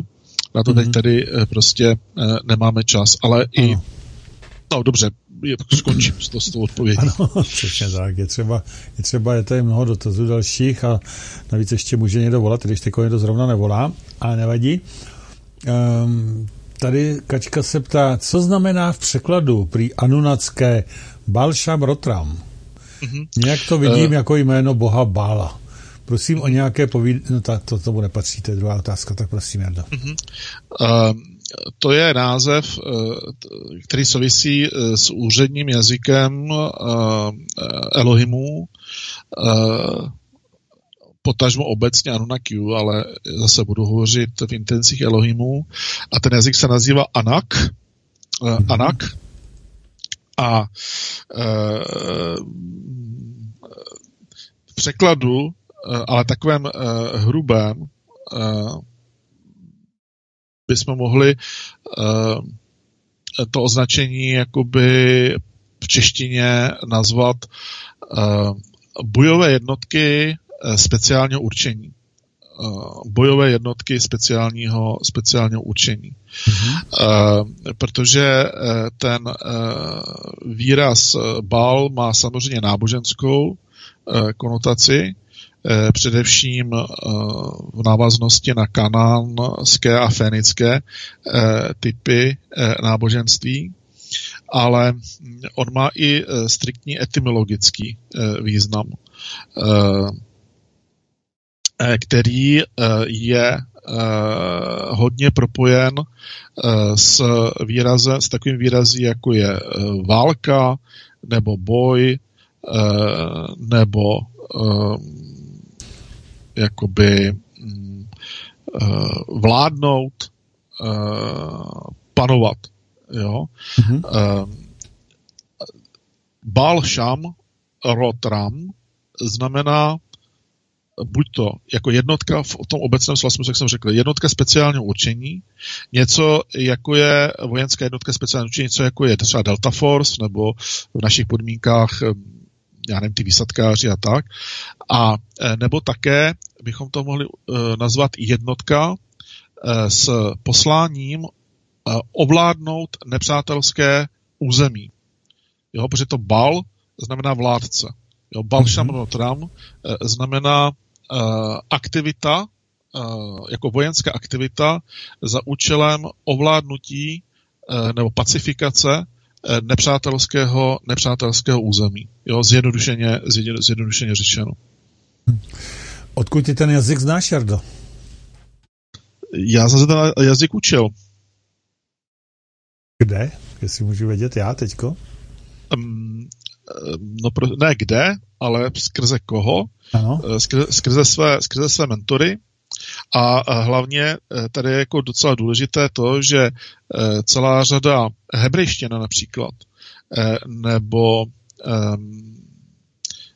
nebo babylonština, nebo i částečně sumerština, vychází, jsou vlastně deriváty jazyka Anak. Mm-hmm. Uh, protože uh, Aninakuje v těch predávných dobách, když tady byly dominantní nefilové, uh, tak uh, v podstatě byli nejvíce aktivní v oblasti středního východu tam, kde se dneska nachází Pakistán, Irák, eh, Irán, eh, ale třeba i Sýrie, eh, s částečným přesahem do oblastí, kde je Jordánsko, kde je Izrael dneska, mhm. Palestina, Turecko, anebo potom na druhou stranu do Kašmíru, oblasti Kašmíru, e, což už je záležitost Indie, a e, státu Uttar Pradesh, což je stát Indie, který se nachází v podhimalajské, podhimalajské oblasti a z, nahoru s přesahem do států takového toho ražení, jako je Arménie, Gruzie, jo, částečně Azerbajdžán, ale jenom částečně. Jo. Mm-hmm. Takže Toliko k tomu. Dobře. Tak je to další otázka, zase s Odyssey, vemu tentokrát. Eh, dokázal by si vysvětlit, proč v posledních 20 letech ve válečných konfliktech nebyly použité žádné přelamové zbraně, například z reverzního inženýrství? Uh, no, eh, děkuji za tu otázku, samozřejmě. A ta otázka je velice otazná, protože uh, kdybych byl viděl, že tady ta otázka zde bude položena, tak bych ti přeposlal video mm-hmm. ze Sýrie, ze Sýrie eh, kde právě je taková uh, technologie uh, z toho reverzního inženýrství byla použita. Uh, diskoidní, diskoidní plavidlo, uh, které použilo paprskové zbraně, mm-hmm. které v podstatě zlikvidovali Eh, na poměrně eh, velké ploše eh, techniku, ale i živou sílu bojovníků islámského, islámského státu. To video mám k dispozici, nebo video skutečně existuje. A tady těch případů, tady těch případů je více. Ale faktem je, že jako více, myslím, jako že nejde o jeden případ, ale jde o jednotky jo, případů. Eh, čili jde o individuální, izolované eh, jevy, eh, přičemž typické je, že tyto zbraně jsou použity v místech, kde je minimální osídlení, co znamená minimum svědků. Mm-hmm. A pokud nějaký svědci by teoreticky byli, tak potom použití jsou po smrti.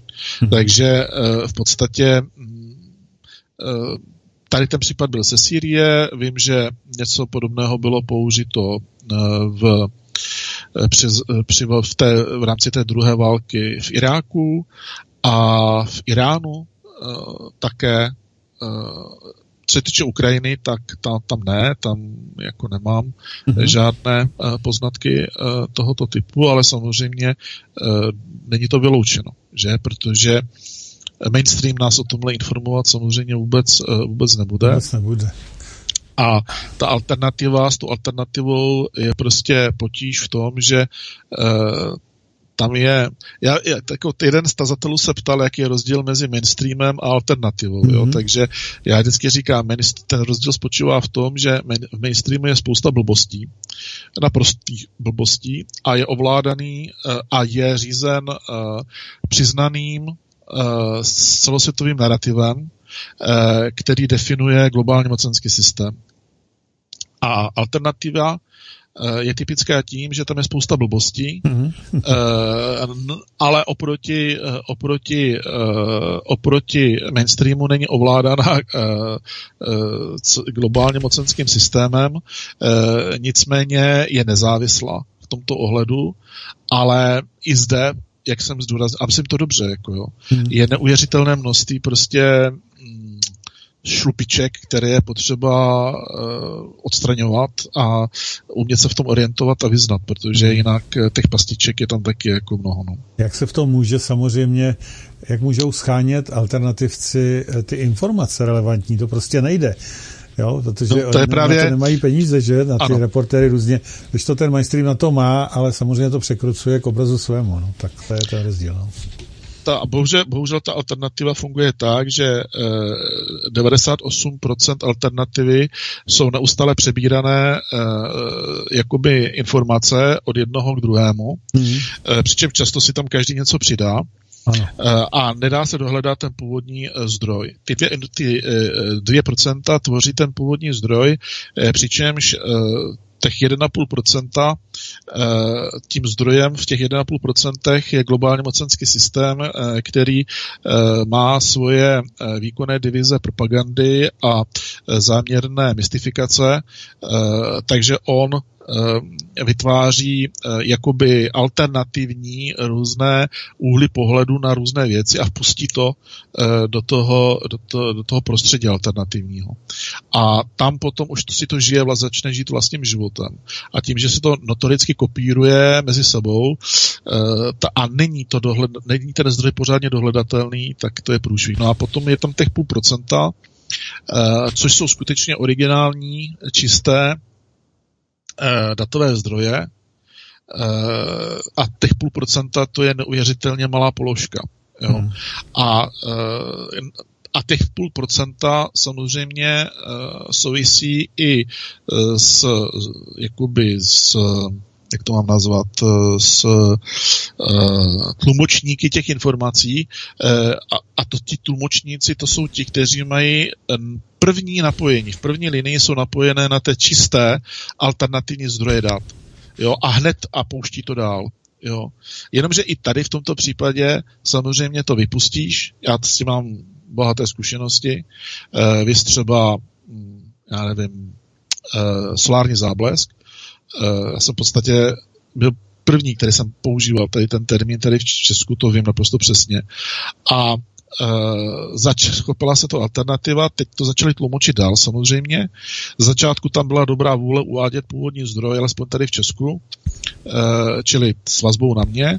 Pak už se na to vykašlali, protože to, jako nějaký zdroj toto a začali to a potom si každý tam, nebo ne každý, ale mnozí si tam přisadili prostě svoje poznatky, svoje vidění té záležitosti svůj úhel pohledu, což je v pohodě, já to beru, každý má právo na názor, ale eh, to, co nemůžu vzít v potaz, je, že se to včlenilo a vmísilo eh, do toho původního čistého datového jakoby, jakoby zdroje. Že, to ne, že ty názory dodatečné, individuální a tak dále nebyly vyznačeny jak ve smyslu dodatku třeba, a tak, aby potom ty čtenáři se v tom prostě byli schopni nějak orientovat a hlavně, aby byli schopni se dopídit úplně jako toho prvotního primárního zdroje, protože jako, eh, jak jinak uvěříš potom tu informaci. Hmm, jasně. Tak, máme tu další otázku z mailu. To tak střídám dneska. Jestli by si nám Jardo něco neřekl, co je to za sílu, která pohání planety a vše ve vesmíru. A ještě jedna otázka, jestli máš nějaké kontakty s mimozemskými bytostmi a jestli ano, s jakými a jak spolu komunikují. Mm-hmm. To je uh, takové mode, módní uh, kontakty s mimozemskými bytostmi. Mm-hmm. Uh, já jsem, uh, pokud budu, budeme se bavit o reálně, opravdu fyzicky mimozemských uh, bytostech, tak u mě k těm kontaktům došlo ve dvou případech. Poprvně v roce 1993 a po druhé v roce 2017. To, to, a to skutečně šlo o, originál E.T. Uh, za velice takových protože ono jako kontakt není jako kontakt, to jako není vůbec jednoduché. Jo? Oni se potřebují Uh, oni to není jako když tady prostě v Pavlíku si se řekneme, že se setkáme tady někde v Plzni nebo u Plzně nebo na Paloučku a teď tam přijdu a my se obejmeme a ej chuchu a ty otevřeš pivečko a sedneme si jako jo. Ale uh, tady uh, je velice důležitá věrová a bakteriální ochrana uh, na jedné i na druhé, na druhé straně je tady velice zásadní roli, tady hraje exopsychologie.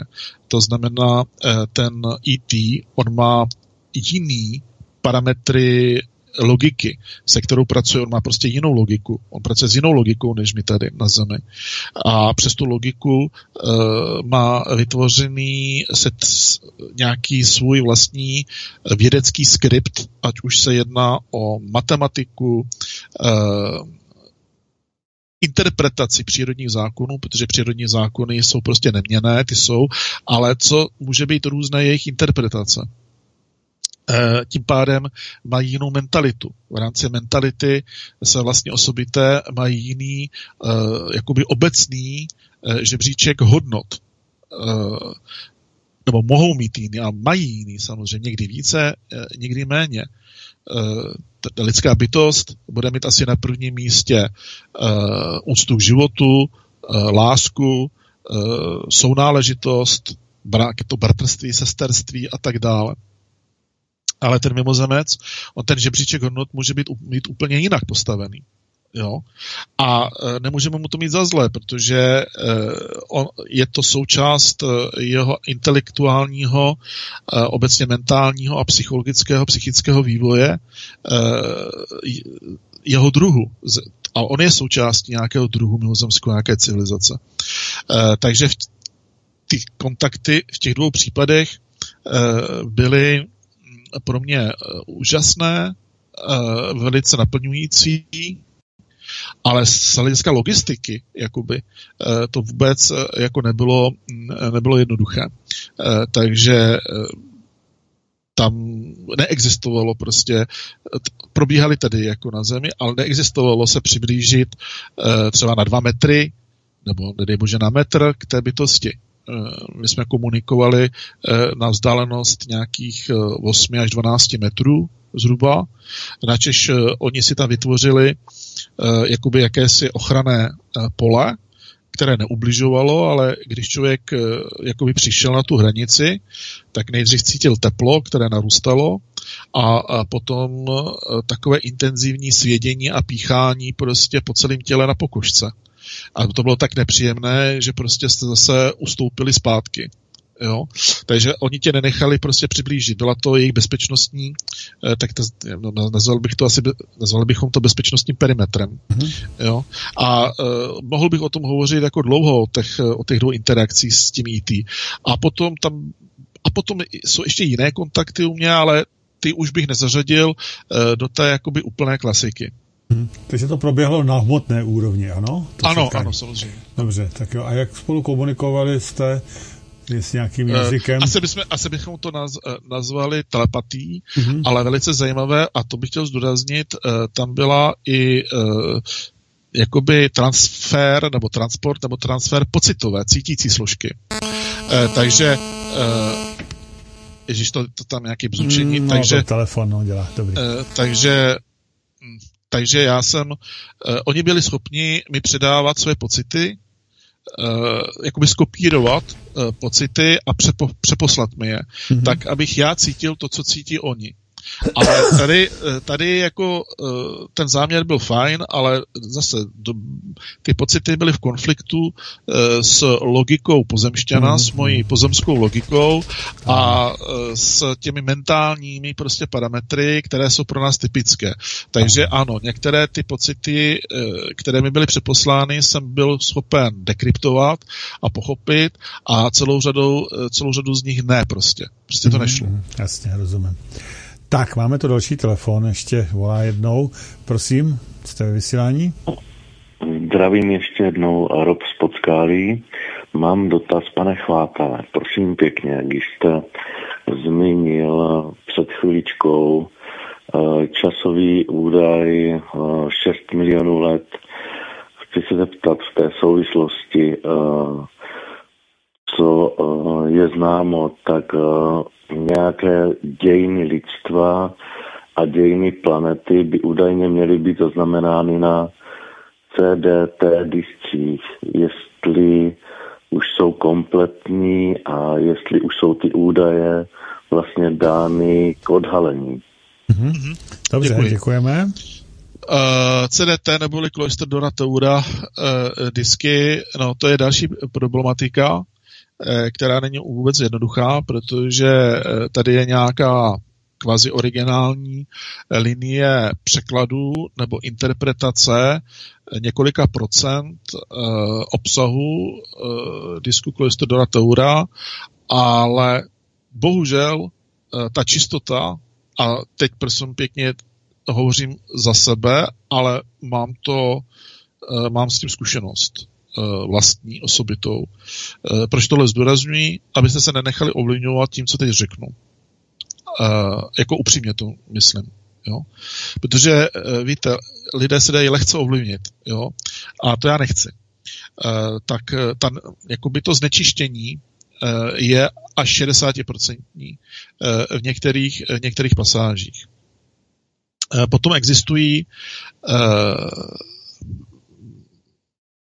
interpretační zdroje, které nejsou oficiálního charakteru, jako třeba Ashana Dean a podobně, to, to je to s tím znečištěním. Uh, ty nejsou ale k dispozici normálně jako veřejnosti, nebylo to, nejsou nikde opublikovány a mm, tady uh, ty zdroje jsou dva. Jeden uh, je azijského původu z oblasti Eh, z oblastí Jižní Japo, Jižního Japonska eh, s prehistorickou vazbou právě na Yonaguni, což je potopené eh, město nedaleko jižního pobřeží Japonska, které vlastně bylo původně obrovským vědeckým, vědeckým pozemským mimozemským centrem. A druhý zdroj nezávislý pochází z oblasti Jižní Ameriky, z oblasti Ant. A tyto dva zdroje spolu komunikují a v podstatě mm, pracují na bázi mm, eh, oni nekomunikují tak, že by, eh, jak jsem řekl, vydali eh, ty překlady, protože pro ně je to prostě neodpovídající čistotě tomu originálu nechtějí, aby to bylo nějak redikováno, redigováno přes jazyky, překlady do různých jazyků a tak dále. Takže oni uh, pracují na bázi čistých jakoby elektromagnetických polí, energoinformačního, energoinformační platformy a uh, přenášejí postupně ty informace eh, do globálního uh, povědomí nebo globálního vědomí lidské civilizace jako celku. Výhodu to má tu, že ke každému člověku doputují ty data v naprosto čisté podobě. Nevýhodu to má tu, že e,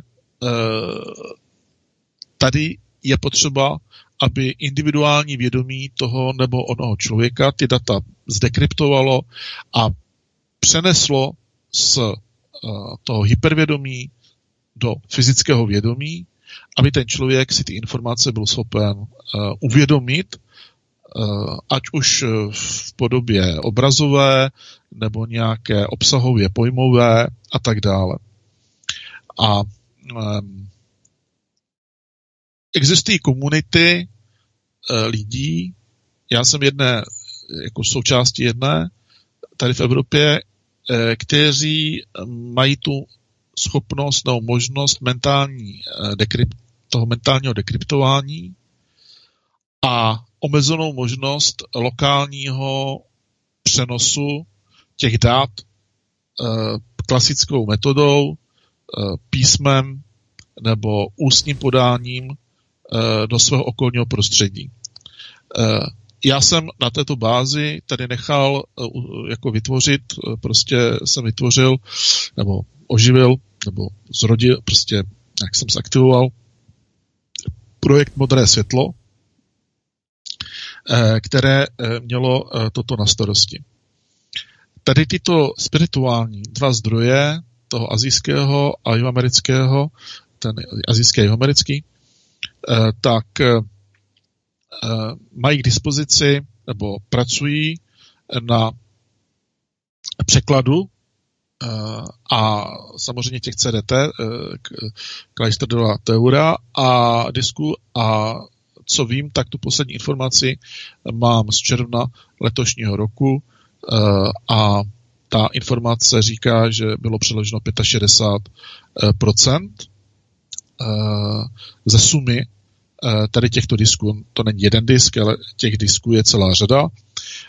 V historických a prehistorických údobích se stalo to, že občas byl nějaký z těch disků prostě uzmut, jako ukraden a globálním mocenským systémem přes různé organizace, které v tom či onom prostě čase byly aktivní a snažili se na vlastní pěst dekryptovat, což se jim víceméně nikdy nepodařilo pořádně, ale i to málo, co z toho vyextrahovali, tak stačilo k tomu, aby si vůči zbytku obyvatelstva, aby si vytvořili e, poměrně výrazný uh, intelektuální a psychický, aby si vytvořil in, intelektuálně a psychickou výhodu, eh, což samozřejmě není, do, není dobré, že? Takže asi takhle bych odpověděl na ten dotaz. Ano, no a to byl poslední dotaz, protože máme 23 hodin právě teď odbylo. Já vás musím upozornit na pořad, který bude následovat kalendárium, mini kalendárium s Václavem Neckářem. Ano, 20 minut to bude, takže poslechněte si to ještě na dobrou noc. Ano, on má, on má, naro, on má narozeniny, narozeniny ano, 80, 80, 80, přesně. 80, ano. No, Pavlíku, až, te, až ty budeš mi 80, tak doufám, že to náležitě oslovíme. No, tak eh, jestli budu vědět, že je mi 80, tak jo. A to bude Tak jo. Takže já tě moc děkuji, Jardo, za dnešní jo, jo. Uh, zajímavý, zajímavý, samozřejmě zajímavou parallaxu. A těším se patrně za 14 dní z Mauricia, no, protože ten příští týden, jak jsme ji říkali, to nepůjde, neboť já budu patrně na cestě akorát, takže eh, to odložíme. Nevím, co tam bude, co tam hoši zařadí místo toho, zatím tam nic nevidím, zatím je tam volno stále takže eh, Jarda bude mít nějaké, využije toho. A co si to říkal, řekni ještě jednou, co tam budeš mít, ale od půl uh, osmí nebo sedmí? Mumifikované uh, neznámé biologické entity z Jižní Ameriky. Ano, a to bude uh, na Matrixu. Na Matrixu. Uh, na Matrixu, na Matrixu. Na Matrixu, to dobře. Ano. Tak jo, takže to je všechno pro dnešek. Já se s tebou loučím, Jardo, děkuji moc. No a věřím, že za 14 dní nám to bude fungovat z té uh, jižní polokoule. Mějte se hezky. Jasně.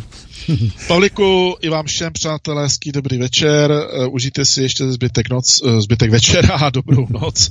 A uh, za týden jsem chtěl říct, na viděnou, naslyšenou, no tak jedině u mě a na Matrixu, na, na Matrixu, anebo potom za 14 dní tady zase u nás doma na SLCS. Ano, ano. díky moc, ahoj, ahoj. Ahoj. Tak jo, dobrý, dobrý to bylo. Okay. Super. Pavliku, já ti přeju šťastný let. Ano, děkuji. Šťastný přílet. Ano, děkuji. A nádherný, relaxační a duchovní pobyt na Mauriciu. Doufejme, doufejme, že to bude jo. bez problému a že to všechno bude. Teplíčko, už se na to těším. Klasicky, standardně 29-30 stupňů přes den, 23 v noci, nádhera. No. Měj se hezky. Tak ahoj, jo, ahoj, ahoj, ahoj, ahoj.